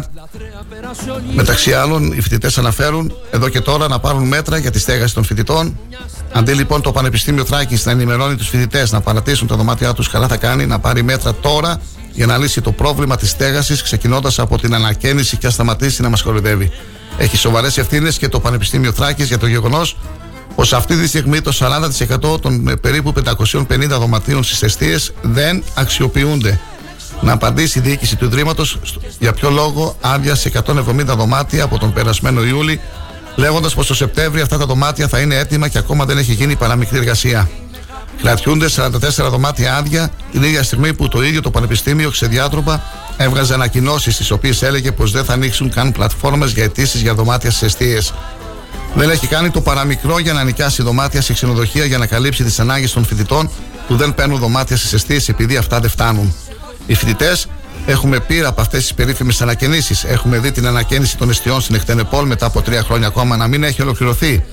Έχουμε δει τις εστίες Γρήμπα που η αξιοποίησή τους για τις ανάγκες των φοιτητών αποτελεί διαχρονικό αίτημα του συλλόγου μας να χαρίζονται σε ιδιώτες οι οποίοι επιδιώκουν κέρδη από το να μας φορτώσουν ενίκιο. Δεν επαναπαυόμαστε στα ευχολόγια των διάφορων υπευθύνων ότι δεν πρόκειται να ξεσπιτωθούμε. Συσπηρωνόμαστε όλοι στο Σύλλογο, απευθύνουμε κάλεσμα σε όλους τους εργαζόμενους και τους φοιτητές της πόλης, ειδικά τους πρωτοετείς που ακόμα περιμένουν δωμάτιο, να πάρουν πάνω τους την υπόθεση της οργάνωσης της πάλης για σύγχρονες εστίες για όλους τους φοιτητές. Απαιτούμε ανέγερση νέων εστιών στην Ξάνθη, να μην πεταχτεί κανένας φοιτητής από το δωμάτιό του, ειδικά μέσα στην εξεταστική. Να ανοίξουν οι πλατφόρμες των αιτήσεων ξανά για να μπορέσουν όλοι να κάνουν αίτηση. Να δοθούν άμεσα τα δωμάτια που είναι άδεια στους φοιτητές που δικαιούνται δωμάτιο και είναι στη λίστα αναμονής. Να ενοικιαστούν άμεσα δωμάτια στην πόλη για όσους πρωτοετής δεν μπουν στις εστίες το Σεπτέμβρη.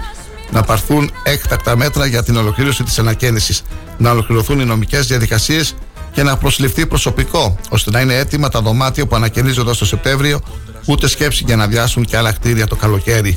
Προχωράμε σε ενημερώσεις στη Λέσχη και τα κτίρια των εστιών, ώστε να ενημερώσουμε όλους τους εστιακούς. Κοινοποίηση του ψηφίσματός μας σε σωματεία και φορείς της πόλης για να στηρίξουν τα αιτήματά μας και συνέντευξη τύπου του Συλλόγου μέσα στο Σαββατοκύριακο. Κινητοποίηση την Τρίτη στις επτά στην Κεντρική Πλατεία για να γίνουν γνωστά τα αιτήματά μας σε όλη την Ξάνθη.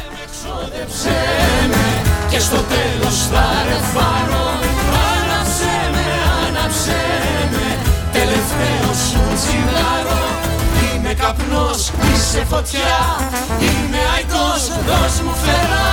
Ξόδεψέ με, ξόδεψέ με και στο τέλος θα ρεφάρω. Άναψέ με, άναψέ με, τελευταίο σου τσιγάρο. Είμαι καπνός, είσαι φωτιά, είμαι αητός. Η προεκλογική συγκέντρωση της νέας της Νομαρχιακής Επιτροπής ΠΑΣΟΚ Κινήματος Αλλαγής Ξάνθης θα πραγματοποιηθεί την Τρίτη και ώρα επτά στο ξενοδοχείο Έλενα με κεντρικό μιλητή τον Πέτρο Ευθυμίου.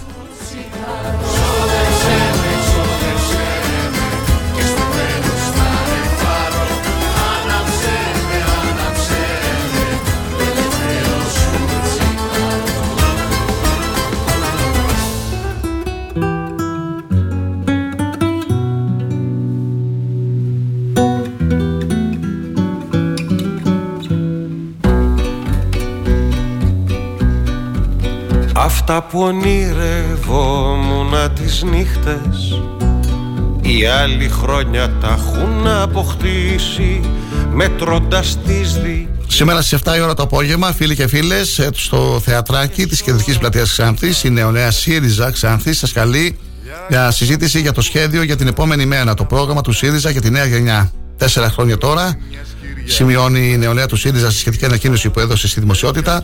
Βιώσαμε την υποτίμηση της ζωής και των ονείρων μας. Είδαμε την καταπάτηση κεκτημένων δεκαετιών σε υγεία, παιδεία, εργασία, στέγαση, ελευθερίες. Βρεθήκαμε αντιμέτωποι με την ιδιωτικοποίηση δημόσιων αγαθών και την άκρητη νεοφιλελεύθερη επίθεση κατά οποιοδήποτε δημόσιο αγαθού. Έγινε η καθημερινότητα, ο αυταρχισμός, η αστυνομοκρατία, η κατάλυση των δημοκρατικών ελευθεριών και η ανέχεια. Πολεμήσαμε την αναθεώρηση θεμελιωδών εργασιακών δικαιωμάτων, την κατάργηση του οκταώρου και την ελαστικότητα στον εργασιακό βίο. Είδαμε να αμφισβητείται το δικαίωμα στη ζωή, μπροστά στα κέρδη, τη σταθερότητα που θυσιάζει την ασφάλειά μας και τους τολμηρούς πληστηριασμούς πρώτων κατοικιών. Στη σημερινή εκδήλωση πανεβαίνουν ο Νάσος Ηλιόπουλος, υπεύθυνος στρατηγικής επικοινωνίας του ΣΥΡΙΖΑ, υποψήφιος βουλευτής Α Αθηνών, ο Κωνσταντίνος Βλαχάκης, γραμματέας νεολαίας ΣΥΡΙΖΑ, υποψήφιος βουλευτής Επικρατείας. Θα ακολουθήσει η γλέντι με τους Μπουκοβίνους. Η νέα γενιά στο επίκεντρο. Εκδήλωση, συζήτηση σήμερα και ώρα εφτά στην Κεντρική Πλατεία Ξάνθης στο Θεατράκι.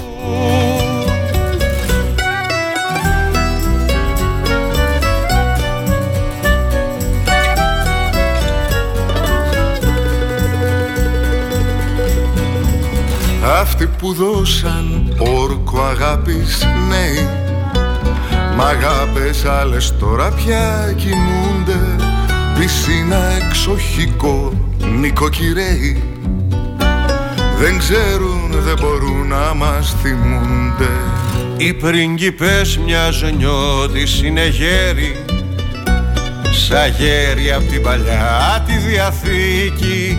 Μισούν εκείνους που είχαν αγαπήσει και εκείνους που τους είχαν αγαπήσει.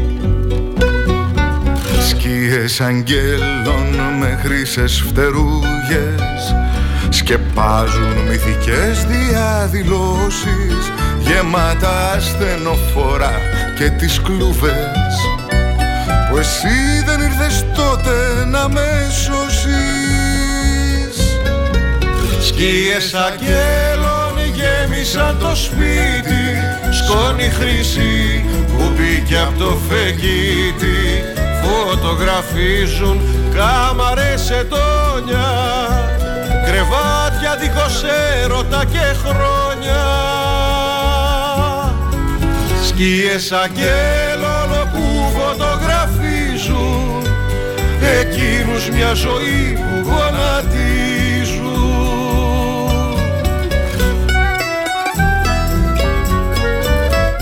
Χθες στις έξι τα ξημερώματα στην Εθνική Οδό Αλεξανδρούπολης Ορμενίου, γιοταχή αυτοκίνητο που οδηγούσε σαρανταπεντάχρονος συγκρούστηκε με τοπικά με φορτηγό που οδηγούσε σαρανταεννιάχρονος, με αποτέλεσμα τον θανάσιμο τραυματισμό του σαρανταπεντάχρονου και τον τραυματισμό του έτερου οδηγού.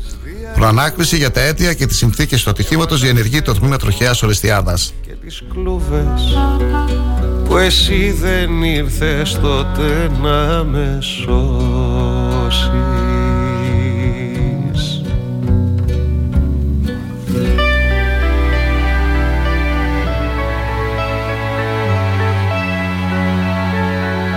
Ο δήμαρχος Δοξάτου Δράμας και χειρουργός Δέμης Ζακερίδης ήταν ο άνδρας που έχασε τη ζωή του μετά από τροχαίος στο οποίο ενεπλάκη στο ύψος της Αμφίπολης στις Σέρρες. Το γιοταχή που οδηγούσε ο δήμαρχος Δοξάτου συγκρούστηκε με ένα φορτηγό υπό αδιευκρίνιστες μέχρι στιγμής συνθήκες στο εικοστό έβδομο χιλιόμετρο μεσοράχης Αμφίπολης. Οι διασώστες απεκνόβησαν τον δήμαρχο με μεγάλη δυσκολία και με σοβαρά κατάγματα στα άνω και κάτω άκρα. Σύμφωνα με τις πρώτες πληροφορίες, διακομίστηκε σοβαρά τραυματισμένος με ασθενοφόρο του ΕΚΑΒ στο νοσοκομείο Δράμας, όπου υπέστη ανακοπή. Οι γιατροί κατάφεραν να τον κρατήσουν στη ζωή, ωστόσο λίγο αργότερα υπέστη νέα ανακοπή στο νοσοκομείο και κατέληξε. Σύμφωνα με πληροφορίες, ο δήμαρχος επέστρεφε από τη Θεσσαλονίκη, όπου είχε μεταβεί με τη σύζυγό του για να πετάξει για τη ΣΥΠΑ και μετέβαινε στην επιστημονική μερίδα που θα γινόταν στο Άγιο Αθανάσιος Δράμας με τίτλο «Η πολιτιστική ταυτότητα του Δήμου Δοξάτου και της περιοχής του», όπου θα απίφθινε χαιρετισμό. Η μερίδα φυσικά ματαιώθηκε. Δεν είναι πια εδώ. Παρέα σου ζητάω, έλα στο σκοτάδι δεν μπορώ. Κόσανε οι άντρες μεταξύ τους λόγια σοβαρά, λόγια Μια δήλωση για τη συνέχεια από την ε, νέα πρόεδρο του τοπικού συμβουλίου Ξάνθης, την κυρία Χρυσούλα Μεϊμαρίδου. Παρέλαβα μια κατάσταση τραγική, αναφέρει, αναφέρεται στο τοπικό συμβούλιο Ξάνθης. Έχω διαβάσει καλά την νομοθεσία που αφορά τα τοπικά συμβούλια. Σίγουρα θέλει προσπάθεια και σκληρή δουλειά ώστε να δώσουμε στο συγκεκριμένο θεσμό την έγκλη που του αναλογεί. Με ευθύνη του προηγούμενου Προέδρου υπήρχαν ακόμη και τηλεφωνικά συμβούλια, γεγονός που παραδέχτηκε ο ίδιος στην προηγούμενη συνεδρίαση. Ο προηγούμενος Πρόεδρος λειτουργούσε καθαρά με καθοδήγηση από την προηγούμενη παράταξη που ανήκει. Ενώ εγώ, ως Πρόεδρος, δηλώνει η Σούλα Μεϊμαρίδου, δεν βλέπω παρατάξεις αλλά ανθρώπους που θέλουν να προσφέρουν στον τόπο. Έχω άριστη συνεργασία με τα περισσότερα μέλη του Συμβουλίου και υπάρχει αλληλοεκτίμηση. Εξαιρουμένου του κυρίου Χασάπη, του οποίου προφανώς δεν του άρεσε η εκλογή μου. Δυστυχώς για εκείνον έτσι λειτουργεί η δημοκρατία. Θα προσπαθήσω να διορθώσω όλες εκείνες τις τρευλώσεις και νοοτροπίες που δημιούργησε η δική μου θητεία. Δεν ευθύνονται οι πολίτες της Ξάνθης αν ο κύριος Χασάπης θέλει να κάνει μικροπολιτική. Είμαι πρόεδρος όλων των Ξανθιωτών και όχι μόνο μιας συγκεκριμένης παράταξης. Δεν θα ακολουθήσω το Διέρη και Βασίλευε που οι προκάτοχοι ξέρουν να υπηρετούν. Δεν έχω σκοπό να χωρίσω αλλά να ενώσω. Θα ζητήσω από όλα τα μέλη του Συμβουλίου μου να κάνουν τις προτάσεις τους για την καλύτερη λειτουργία του τοπικού Συμβουλίου του Δήμου Ξάνθης. Μαζί τα αποφασίσουμε και μαζί τα φέρουμε τον τόπο μας μπροστά. Με εκτίμηση Μεϊμαρίδου Χρυσούλα, Πρόεδρος του τοπικού Συμβουλίου.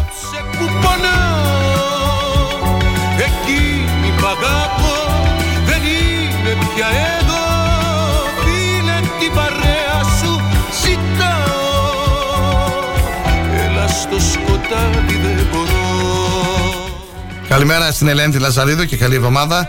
Καλημέρα στον Ηλία τον Κιζάκη, στον Απόστολο τον Τσάκαλο.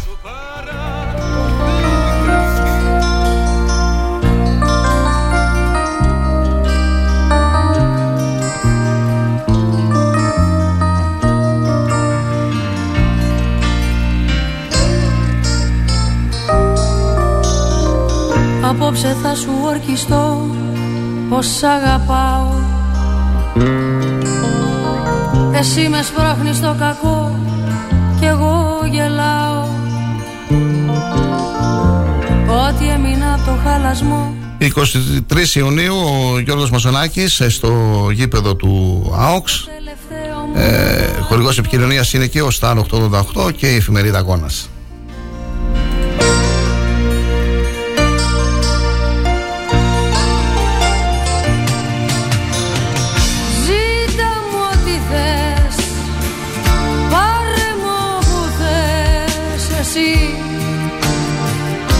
Ζωή μισή, δεν θέλω πια να ζω. Ζήτα μου ό,τι θες, πάρε μου που θες εσύ. Τη Δευτέρα δέκα Ιουλίου ξεκινάν, ξεκινούν οι θερινές εκπτώσεις για το δύο χιλιάδες είκοσι τρία. Θα διαρκέσουν μέχρι τα τέλη Αυγούστου. Για τους καταστηματάρχες οι θερινές εκπτώσεις θα είναι μια ανάσα για την αγορά, ενώ και οι καταναλωτές, όσοι βέβαια έχουν την οικονομική δυνατότητα, περιμένουν τις μειωμένες τιμές για να κάνουν τις καλοκαιρινές αγορές τους. Σύμφωνα με την Ελληνική Συνομοσπονδία Εμπορίου και Επιχειρηματικότητας, κατά τη διενέργεια των εκπτώσεων, εκτός από την αναγραφή της παλιάς και της νέας μειωμένης τιμής των αγαθών και υπηρεσιών που πωλούνται με έκπτωση, επιτρέπεται και η αναγραφή και εμπορική επικοινωνία ποσοστού έκπτωσης. Κι όσο τα κόκκινα τα πέπλα μου θα υφαίνεις, μες στον καθρέφτη θα σε βλέπω να πεθαίνεις.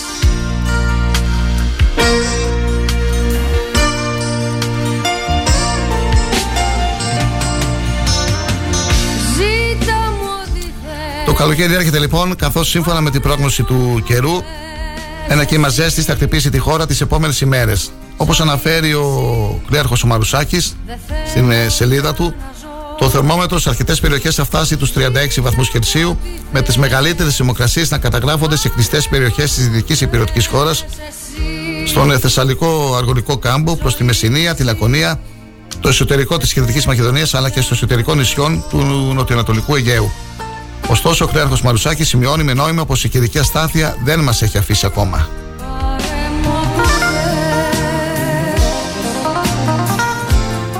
Star οκτακόσια ογδόντα οκτώ εφ εμ τελεία τζι άρ μπορείτε να μας ακούτε ζωντανά και μέσω της σελίδας σταρ οκτακόσια ογδόντα οκτώ εφ εμ τελεία τζι άρ.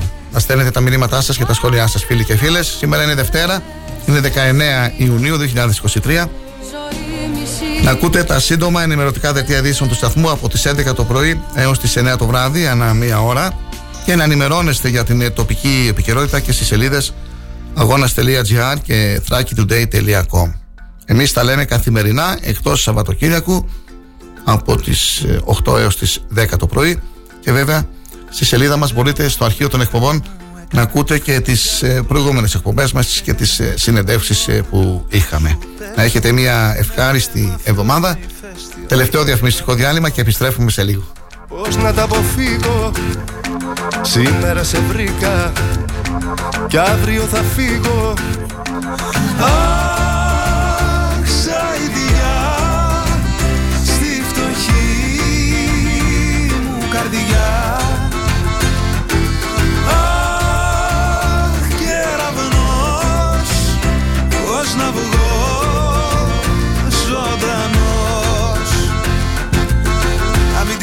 Η καρδιά σου σε κανένα ναι. Εγώ δεν έχω άλλη αγάπη στη ζωή. Εγώ τα μάτια που είχα δει θα περιμένανε. Αν χρειαζότανε κι ολόκληρη ζωή. Να μην τη δώσεις την καρδιά σου σε κανένα ναι. Κι αν σε ρωτήσουνε να πεις πως μ' αγαπάς. Κι αν δεν πιστέψουνε καρδιά μου δείξε μένα ναι. Τους έχω κάνει στην καρδιά μου τατουάζ.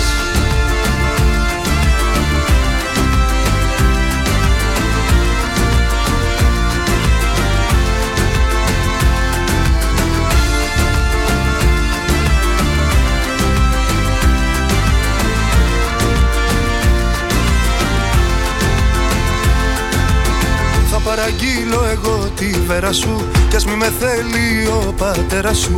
Εμάς κρυφές χαρές μας δένουν. Είσαι απ' τα όνειρα που βγαίνουν. Ήτανε γραμμένο πώς να τα αποφύγω.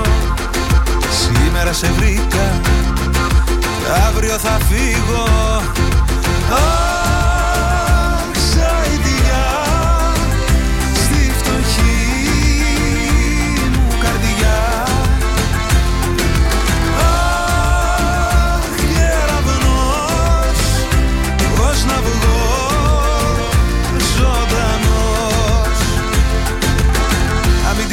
Η καρδιά σου σε κανένα ναι.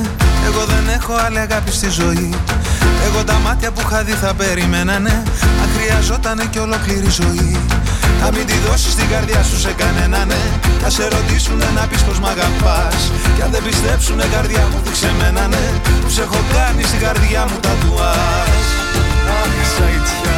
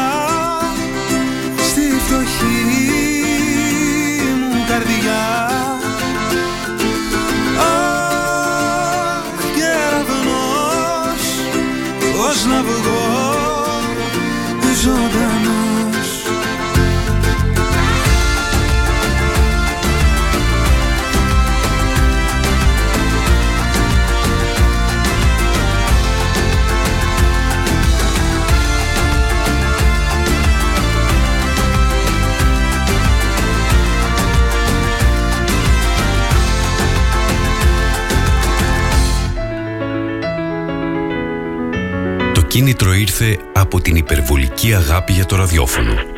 Γι' αυτό το υπέροχο μέσο που δημιουργεί εικόνες και ξυπνάει συναισθήματα. Που ενώνει ανθρώπους με κοινά ακούσματα. Που συντροφεύει την εργασία, την οδήγηση, την άσκηση, τη μοναξιά. Αυτά σκεφτήκαμε και δημιουργήσαμε τον Star οκτακόσια ογδόντα οκτώ. Το ραδιόφωνο όπως το θέλουμε. Αν σταματήσεις τη ραδιοφωνική σου διαφήμιση για να γλιτώσεις χρήματα, είναι σαν να σταματάς το ρολόι σου νομίζοντας και ότι ο χρόνος σταματά. Για σκέψου. Star ογδόντα οκτώ κόμμα οκτώ. ώρα για φρεσκοψημένη μπουγάτσα και κακάο, αλλά και τον πρωινό σου καφέ. Για να έχεις μια νόστιμη μέρα, ξεκίνα από το σπιτικό. Το σπιτικό. Ώρα για απόλαυση. Delivery όλο το εικοσιτετράωρο στο είκοσι πέντε σαράντα ένα μηδέν έξι εξήντα εννέα εξήντα εννέα. Τώρα, τώρα τελειώσει η δική μου υπομονή. Γιώργος Μαζονάκης, καλοκαίρι δύο χιλιάδες είκοσι τρία. Hello Ξάνθη. Στις εικοστή τρίτη Ιουνίου, γήπεδο ΑΟΚΣ. Σας περιμένω στη συναυλία του καλοκαιριού για να προσθέσουμε μαζί έναν σταθμό στη μεγαλύτερη περιοδία που έχω κάνει μέχρι τώρα. Μας το χτείτε. Προπόληση εισιτηρίων viva.gr.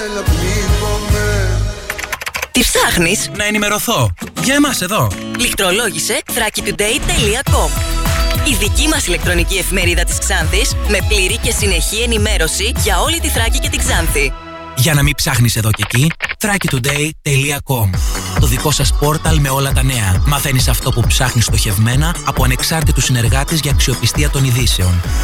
Thrakitoday τελεία com. Πρόσθεσέ το στα αγαπημένα σου. Διαφημιστείτε στο Thrakitoday τελεία com.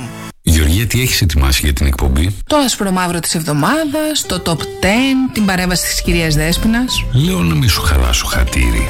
Και απαγορευμένα. Πάλι απαγορευμένα. Ε, Δημήτρη, κάποια πράγματα δεν αλλάζουν. Αλλάζει ο τίτλος της εκπομπής. Λόγια στον αέρα, όχι. Το ραδιόφωνο. Σταρ οκτακόσια ογδόντα οκτώ, όχι. Η μέρα και η ώρα. Τετάρτη επτά με εννιά, όχι. Θα κάνουμε και φιωρεσούλες με αγάπη. Το παρατραβάς. Ναι, γεια σας. Είμαι η Γεωργία Μιχαηλίδου. Μπορώ να αφιερώσω κάτι στο Δημήτρη Σαββάκο?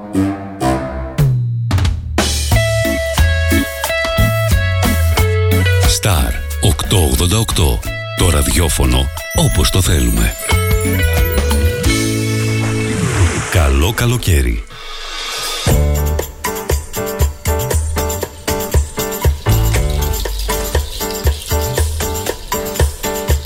Παίρνω απόσταση από το χθες, να έρθουνε κι άλλες εποχές. Να έρθουνε λύπες και χαρές, καινούριες να σου τις χαρίσω. Παίρνω απόσταση από το χθες για να μπορέσω να με θες. Να βρω τραγούδια, μουσικές καινούριες να σου τραγουδήσω. Έλα μη μου καίγεσαι, θα σου χαρίσω ό,τι θες. Έλα μη μου καίγεσαι, όλα μου τα αύριο και τα χθες, το τώρα θα τα κλείσω. Όσα η αγάπη ονειρεύεται, τα αφήνει όνειρα η ζωή. Μα ποιος τα αλήθεια ερωτεύεται, κάνει το πόνο προσευχή, βαρκούλα κάνει το φιλί και ξενιτεύεται.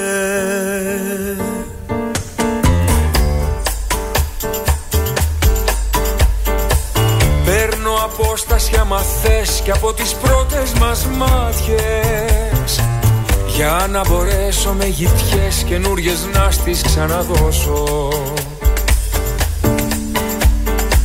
Βρίσκω στον έρωτα γιατριές, να το γιατρέψω απ' τις πληγές, και στολισμένο χαρακές καινούριες να τον ξανανιώσω.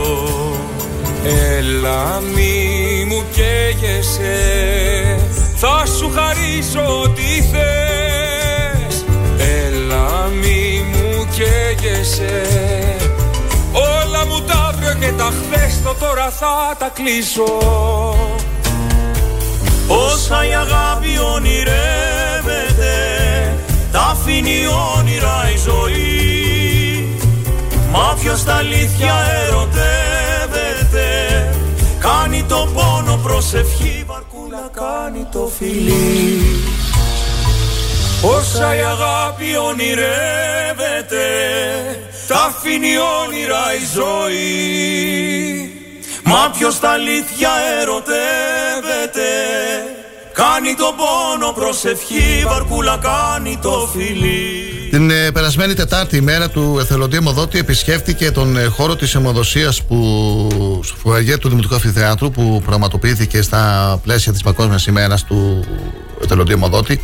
Ο κύριος Στράτος Κοντός, υποψήφιος δήμαρχος Ξάνθης, ήταν εκεί, ε, επισκέφτηκε το, το χώρο, ε, είχε την ευκαιρία να ενημερωθεί από τον Τάσο Κωνσταντινίδη του Συλλόγου Εθελοντών Ομοδοτών «Άπλωσε το χέρι σου» για τις δράσεις του Συλλόγου και να γίνει μια συζήτηση για την σπουδαιότητα του εθελοντισμού στην ζωή μας. Η σχετική δημοσίευση με φωτογραφίες θα δημοσιευτεί αύριο στο Αγώνα. Ο σκακιστικός όμιλος Ξάνθης και συγκεκριμένα η νεανική του ομάδα συμμετέχει σε ένα πολύ σημαντικό τουρνά που πραγματοποιείται στην ε, Μυτιλίνη, στη Λέσβο. Η νεανική ομάδα του σκακιστικού όμιλου Ξάνθης στο διασολογικό σκακιστικό κύπελο Φιλίας. Από το, Σάββατο, το, από το περασμένο Σάββατο έως και την Τετάρτη διεξάγεται αυτό το δεύτερο διασολογικό σκακιστικό κύπελο. Το πρώτο είχε διεξαχθεί πέρσι τέτοιο καιρό και ήταν πολύ πετυχημένο και έτσι γέννησε την επιθυμία του σκακιστικού ομίλου Δυτικής Λέσβου, Αριστοτέλης, και τις προϋποθέσεις να το επαναλάβει και φέτος. Αγωνίζονται έξι τετραμελείς νεανικές σκακιστικές ομάδες, τρεις εκτός νησιού, του ΣΑΚ Θεσσαλονίκης, του σκακιστικού ομίλου Ξάνθης και μιας μικτής με πυρήνα αθλητές του σκακιστικού συλλόγου Δήμου Κορδελιού, Ευόσμου Θεσσαλονίκης και τρεις από το νησί. Μία του σκαχιστικού ομίλου Δυτικής Λέσβου, ο Αριστοτέλης, και δύο του σκαχιστικού τμήματος του συλλόγου Βενιαμίν ο Λέσβιος. Οι αγώνες ε, γίνονται ε, κάθε μέρα. Να αναφέρουμε ότι στις ε, δύο πρώτες ε, αγωνιστικές η νεανική ομάδα του σκαχιστικού ομίλου Ξάνθης πέτυχε σ' άριθμες νίκες με σκορ τέσσερα μηδέν. Κέρδισε τη μεικτή ομάδα Κορδελιού και Βόσμου Θεσσαλονίκης και την ομάδα του συλλόγου Μπενιαμίν ο Λέσβιος. Σήμερα θα αντιμετωπίσει την ομάδα του ΣΑΧ Θεσσαλονίκης που θα κρίνει και την πρώτη θέση. Να συγχαρούμε την νεανική ομάδα του ΣΟΚΣ και τα παιδιά που αγωνίζονται για την ομάδα της Ξάνθης είναι Ουζούνης Κωνσταντίνος, Μίλιου Πινελόπη, Ταρχανίδης Νικόλαος Χρήστος και Μανιάτη Κωνσταντίνα.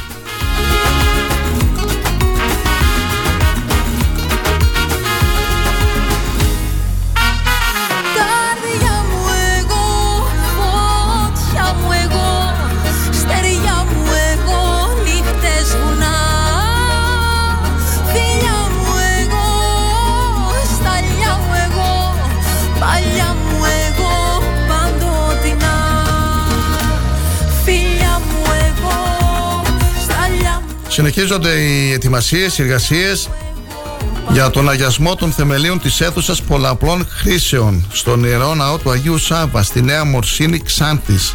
Θα τελεστεί την ερχόμενη Πέμπτη και ώρα επτά το απόγευμα από το Σεβασμιότατο Μητροπολίτη Ξάνθης.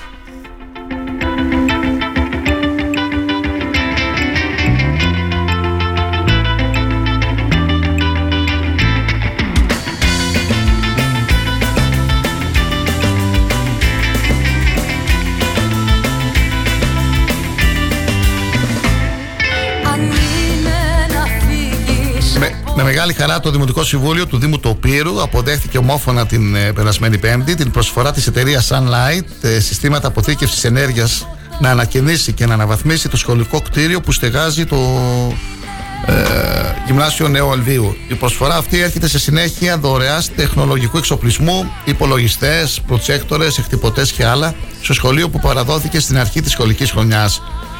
Η ελληνική πολυεθνική Sunlight Group δραστηριοποιείται στο Νέο Αλβείο από το χίλια εννιακόσια ενενήντα ένα. Λειτουργεί εκεί βιομηχανικό συγκρότημα παραγωγής μπαταριών για βιομηχανικά οχήματα και συστήματα αποθήκευσης ενέργειας και απασχολεί χίλια περίπου άτομα κατά βάση από την περιοχή μας.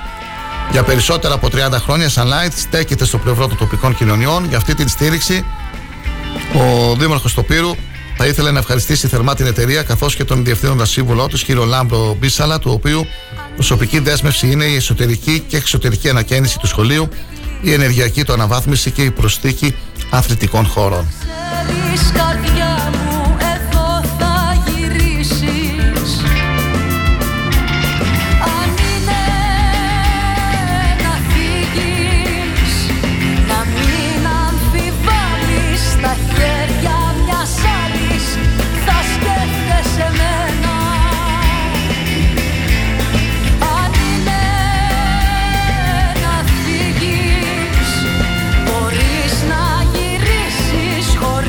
Sexy.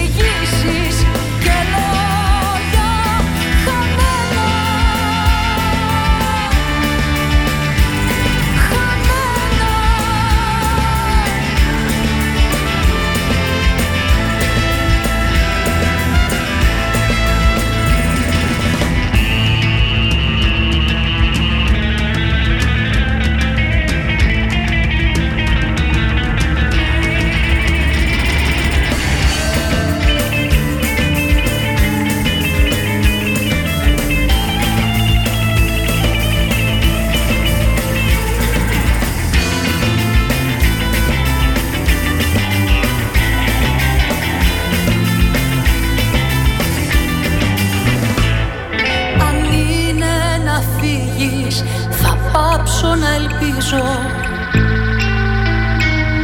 Μονάχη στους δρόμους τρελή θα γυρίσω.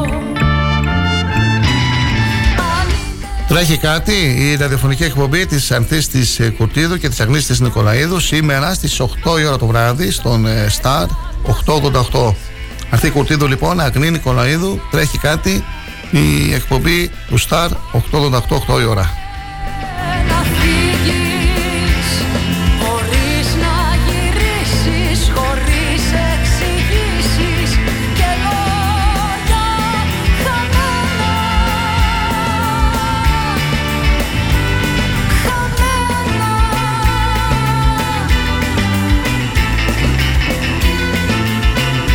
Το Σάββατο πραγματοποιήθηκε με επιτυχία η προγραμματισμένη μερίσια εκδρομή που διοργάνωσε ο Σύλλογος Μονογονεϊκών Οικογενειών στη Ρίζο στην Αλεξανδρούπολη. Πρώτος προορισμός ήταν η Ιερά Γυναικεία Μονή Παναγίας του Εύρου στη Μάκρη. Αργότερα ε, πραγματοποιήθηκε επίσκεψη στο Σπήλαιο που έζησε ο Κύκλοπος Πολύφημος και στη συνέχεια γευμάτισαν σε γνωστό εστιατόριο της Αλεξανδρούπολης. Η μέρα έκλεισε με περιπλάνηση και καφέ στο κέντρο της πόλης. Το Διοικητικό Συμβούλιο του Συλλόγου ευχαριστεί θερμά τα μέλη και τους φίλους για την συμμετοχή τους ε, για να πραγματοποιηθεί αυτή η εκδρομή. Στις μαύρες μπουκλές σου γερά έχει πιαστεί η μοίρα που ζητάει ψυχή ήσυχα να ανασένει. Είναι το γέλιο σου, είναι το γέλιο σου, είναι το γέλιο σου που γράφει η μουσική. Είναι το γέλιο σου, είναι το γέλιο σου. Επιτυχίες ε, αθλητών τους Συλλόγου του Διομήδη σε αγώνες στίβου, Πανελλήνιο Πρωτάθλημα κάτω δεκαέξι, Βόρειος Όμιλος Ελευθερούπολη, Χατζίδου Χριστίνα, Κοψιδάς Κωνσταντίνος, Κυριακίδου Κλεάνθη, τέταρτη θέση του Ρατζίδου Ευαγγελία, πέμπτη θέση Κοπάνα Αναστασία, Σεχόγλου Φατμά, Μουχτάρη Αλεξάνδρα, Σεχόγλου Ρασβά, τετραπλούν. Και σημειώνει η προπονήτρια, η Πινελόπη Δάγκα, η οποία έχει μιλήσει παλαιότερα στην εκπομπή μας. Τι να πω για αυτά τα υπέροχα παιδιά. Ξεκινώντας τη χρονιά, βάλαμε στόχο αυτόν τον αγώνα, δουλεύοντας καθημερινά για αυτές τις δύο ημέρες, με τις ε, άσχημες ε, και τις καλές μας μέρες, τραυματισμοί που αντιμετωπίζαμε και ξαναμπαίναμε στην προπόνηση. Καθημερινό άγχος από μαθήματα, αγώνες, προπονήσεις. Προπόνηση χωρίς γήπεδο, αλλά χωρίς ιδιαίτερη κρίνια. Ήμασταν προετοιμασμένοι και το αντιμετωπίσαμε και αυτό ενωμένοι με συνέπεια και πειθαρχία. Άλλωστε, εγώ, σαν αθλήτρια, έμαθα στην πειθαρχία, έμαθα να αγωνίζομαι σε κάθε δυσκολία. Αυτό κάνω καθημερινά και σαν προπονήτρια. Το μέλλον σας ανήκει και εγώ θα είμαι δίπλα σας. Ευχαριστώ πολύ τους γονείς για τη στήριξη και την αγάπη. Και αν κάποιος ίσως σας δυσαρέσει, σαν δεν ήταν στις προθέσεις μου, ήταν άθελά μου. Τα παιδιά σας μόνο που είναι στον αθλητισμό κερδίζουν όχι απαραίτητα μετάλλια, αλλά πολλά περισσότερα, τονίζει η Ε, Πινελόπη Δάγκα και συμφωνούμε μαζί της για το σχόλιο αυτό, για την τοποθέτησή της. Στον αθλητισμό δεν είναι μόνο τα μετάλλια, πολλά είναι αυτά, περισσότερα από τα μετάλλια είναι αυτά που κερδίζουν τα παιδιά και θα πρέπει να ασχολούνται με τον αθλητισμό και οι γονείς να μην παρεμβαίνουν, θα έλεγα εγώ.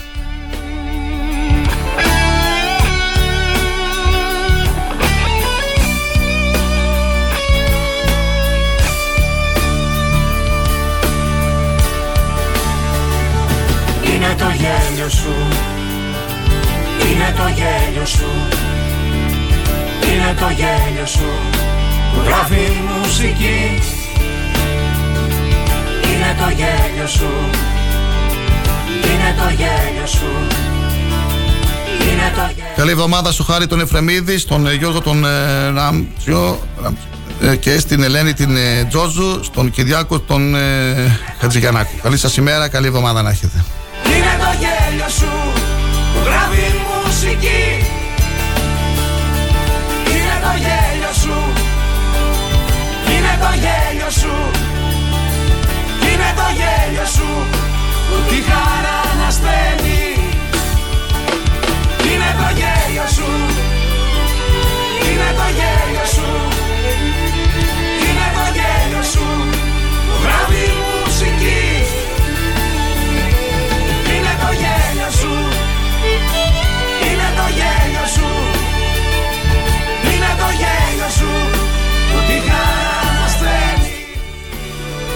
Στον αέρα η επίσημη σελίδα του ΑΟΚΣ ένα πολύ όμορφο, μια πολύ όμορφη σελίδα, μπορείτε να την ε, δείτε στο διαδίκτυο.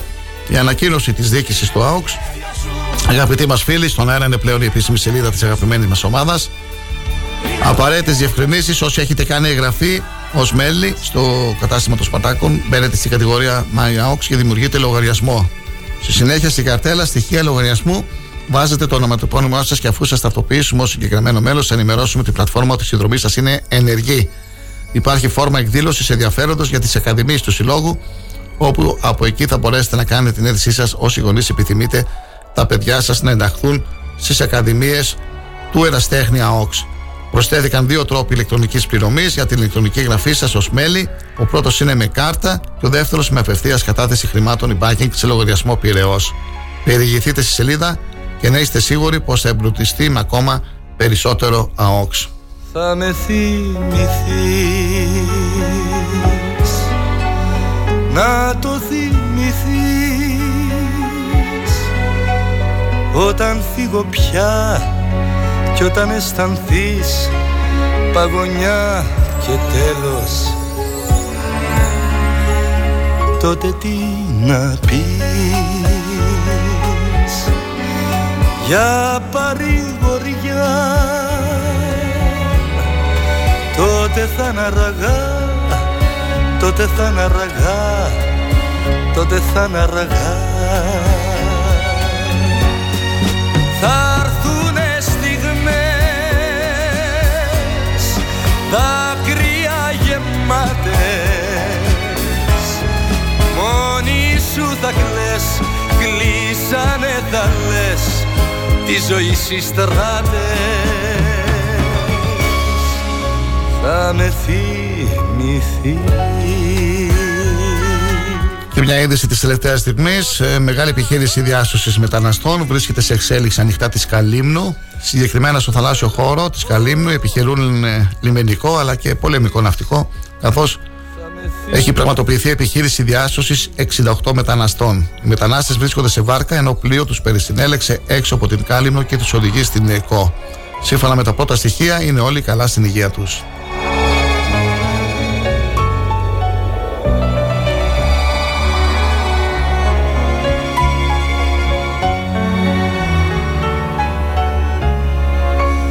Θα με θυμηθείς, να το θυμηθείς. Η αναμέτρηση της Εθνικής Ομάδας Ελλάδας Ποδοσφαίρου με την Γαλλία στο Παρίσι για τα αποκριματικά του Ευρωπαϊκού Πρωταθλήματος δύο χιλιάδες είκοσι τέσσερα μονοπολεί το ενδιαφέρον στις αθλητικές μεταδόσεις. Σήμερα δέκα παρά τέταρτο ζωντανά θα δούμε το παιχνίδι κανάλι Α. Μες στην ερημιά, τότε θα 'ν αργά. Οι εκδόσεις Κλειδάριθμος στο βιβλιοπωλείο Πυργελή, η Φιλοπρόεδρη Ένωση Ξάνθης και ο Σύλλογος Σαρακατσάνων Ξάνθης ο Λεπενιώτης σας προσκαλούν στην παρουσίαση του νέου βιβλίου της ε, ε, Δαλακούρα, την Άγια Δαλακούρα, την ε, Τετάρτη εικοστή πρώτη Ιουνίου και ώρα οκτώ και μισή το βράδυ στο σπίτι πολιτισμού της ΦΕΚΣ. Για το βιβλίο και τη συγγραφέα θα μιλήσουν η Βάλια Εκράβα, αναπληρώτρια καθηγήτρια κοινωνικής ανθρωπολογίας του Πανεπιστημίου Θράκης, η Μαρία Πετρά, βιομηχανική αρχαιολόγος, μουσιολόγος και η Δήμητρα Πυργελή, συγγραφέας. Ο χώρος του Αετού λοιπόν, αυτή τη Τετάρτη και ώρα οκτώ και μισή το βράδυ στο σπίτι πολιτισμού της ΦΕΚΣ. Θα με θυμηθείς, θα με θυμηθείς.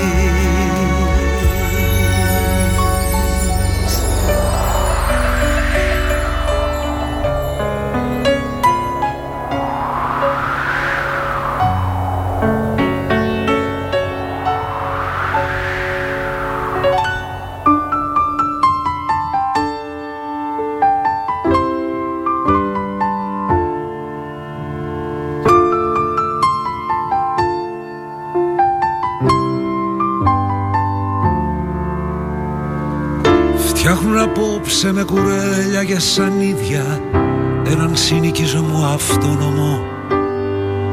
Αυτοί που ψάχνουν για διαμάντια στα σκουπίδια και στον υπόνομο. Στον εισαγγελέα του Στρατοδικείου Ξάνθης πρόκειται να οδηγηθεί σαρανταεξάχρονος στρατιωτικός με την κατηγορία του βιασμού δεκαεννιάχρονου με νοητικά προβλήματα. Το περιστατικό συνέβη την περασμένη Κυριακή έξω από ένα χωριό της Ορεστιάδας. Σύμφωνα με την ΕΡΤ, ο δεκαεννιάχρονος έχει καταγγείλει πως ο σαρανταεξάχρονος επιλοχίας τον έβαλε με τη βία στο αυτοκίνητό του και τον οδήγησε σε αγροτική τοποθεσία όπου προέβησε ασεργής πράξης και συνέχεια στο βιασμό του. Ο σαρανταεξάχρονος συνελήφθη και αναγνωρίστηκε από τον δεκαεννιάχρονο και ομολόγησε ότι προέβησε αυτές τις πράξεις, αλλά όπως ισχυρίστηκε, με τη θέληση του δεκαεννιάχρονου. Μες στο δικό σου παραμύθι ξαναβρες το, το ξεχασμένο μονοπάτι σου και ξαναχάς το, ξαναβρες το, ξαναπες το, το τραγουδάκι σου.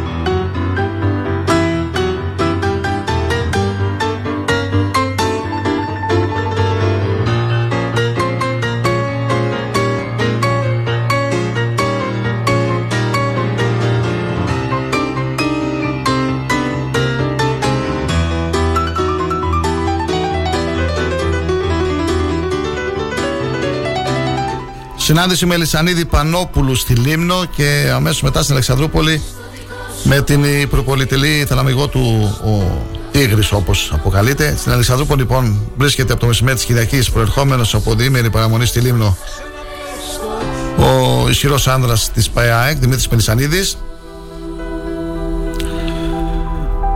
Απόλαυσε το καφέ του σε καφενείο στο λιμάνι της Μυρίνας, έκανε μια βότα στην κεντρική αγορά, συνοδευόμενος από φίλο του.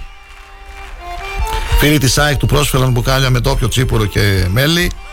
Η ίδια πηγή αναφέρει ότι ο Μελισανίδης στη Λίμνο συναντήθηκε και με τον Χρήστο Πανόπουλο αλλά και με τον Στέλιο Ρόκο, που το συνδέει ιδιαίτερη φιλία. Ο Στέλιος Ρόκος είναι στη Λίμνο σε ένα διάλειμμα των συναυλιών του ανά την Ελλάδα και συναντήθηκε με τον Δημήτρη Μελισανίδη.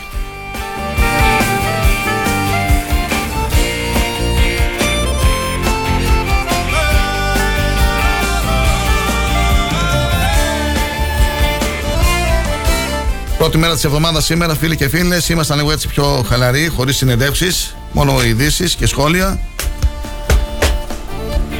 Ανανεώνουμε το ραντεβού μας για αύριο, την ίδια ώρα περίπου, στις οκτώ.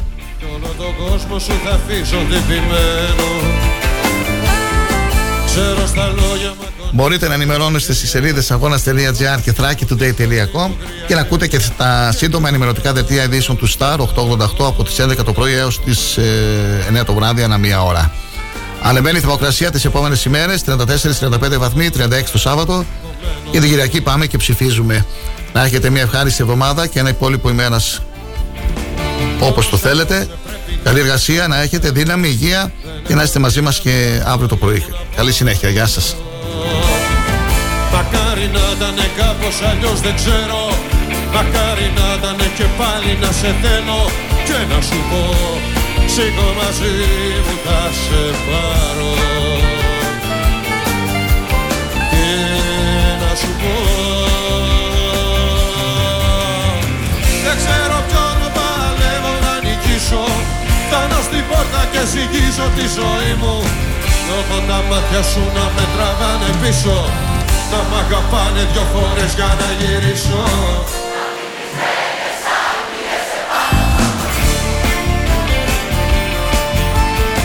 Σαν βυθισμένες άγγυρες επάνω στο κορμί μου,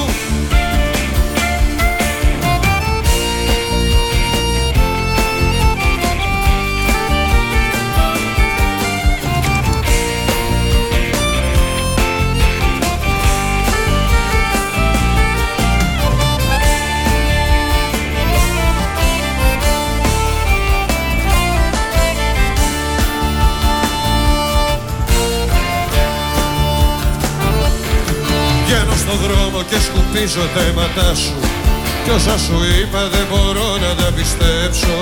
Α, να μην ξεχάσεις να πιαστείς απ' τα όνειρά σου, να μην φοβάσαι, η ζωή είναι μπροστά σου. Τι μαλακίες είπα για να ξεμπερδέψω, τι μαλακίες είπα για να ξεμπερδέψω. Έλα! Δεν ξέρω ποιον παλεύω να νικήσω. Φτάνω στην πόρτα και συγχύζω τη ζωή μου. Να μ' αγαπάνε δυο φορές για να γυρίσω. Σαν βυθισμένες άγγυρες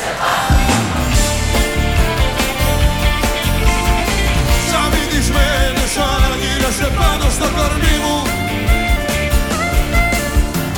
Σαν βυθισμένες άγγυρες επάνω στο κορμί μου.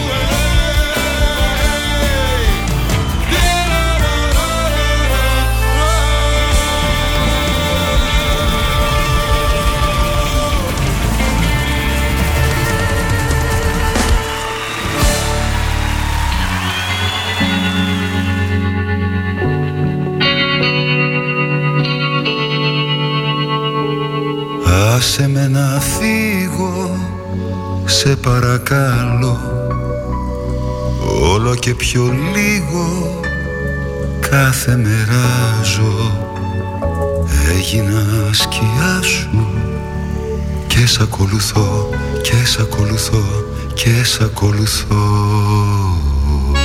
Άσε με να φύγω, σε παρακαλώ. Έστω και για λίγο, δώσ' μου το καιρό για να αποφασίσω τι ζητάς να βρω, τι ζητάς να βρω, τι ζητάς να βρω.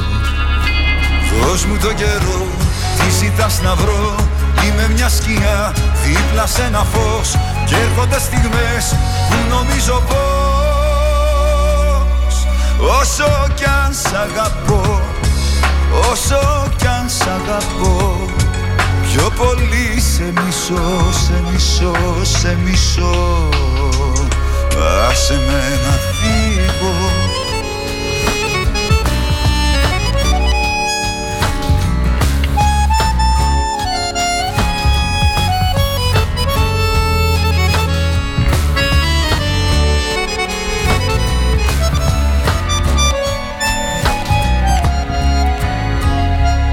Άσε με να φύγω, σε παρακαλώ.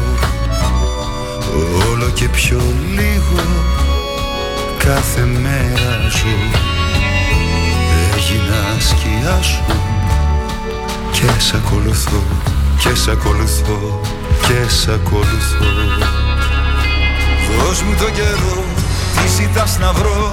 Είμαι μια σκιά δίπλα σε ένα φως και έρχονται στιγμές που νομίζω πως όσο κι αν σ' αγαπώ, όσο κι αν σ' αγαπώ, πιο πολύ σε μισώ, σε μισώ, σε μισώ. Άσε με να φύγω. Επιλέγουμε ό,τι θέλεις να ακούς. Καρδιά, κοίτα να κοπείς ξανά στα δυο. Βαθιά σε άβυσο σιωπής να βαγώ. Εγώ μιλάω για δύναμη της αγάπης, ισοδύναμη και ζητάω προτεραιότητα, φύση, θέση και ιδιότητα.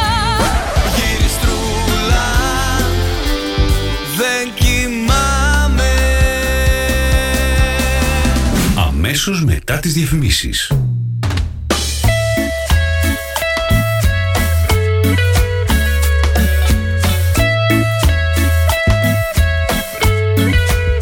Και το καλοκαίρι, στο σπίτι, στη δουλειά, στο αυτοκίνητο και στην παραλία, Star οκτακόσια ογδόντα οκτώ. Το ραδιόφωνο όπως το θέλουμε. Όταν ο αγαπημένος σου σταθμός ακούγεται παντού, ακούγεται παντού, ακούγεται παντού,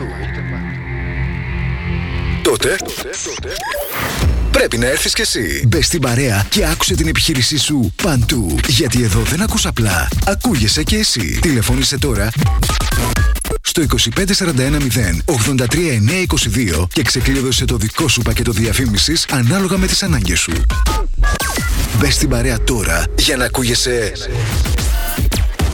παντού. Τι ψάχνεις? Να ενημερωθώ. Για εμάς εδώ. Λιχτρολόγησε Thrakitoday τελεία com. Η δική μας ηλεκτρονική εφημερίδα της Ξάνθης με πλήρη και συνεχή ενημέρωση για όλη τη Θράκη και την Ξάνθη. Για να μην ψάχνεις εδώ και εκεί, Thrakitoday τελεία com. Το δικό σας πόρταλ με όλα τα νέα. Μαθαίνεις αυτό που ψάχνεις στοχευμένα από ανεξάρτητους συνεργάτες για αξιοπιστία των ειδήσεων.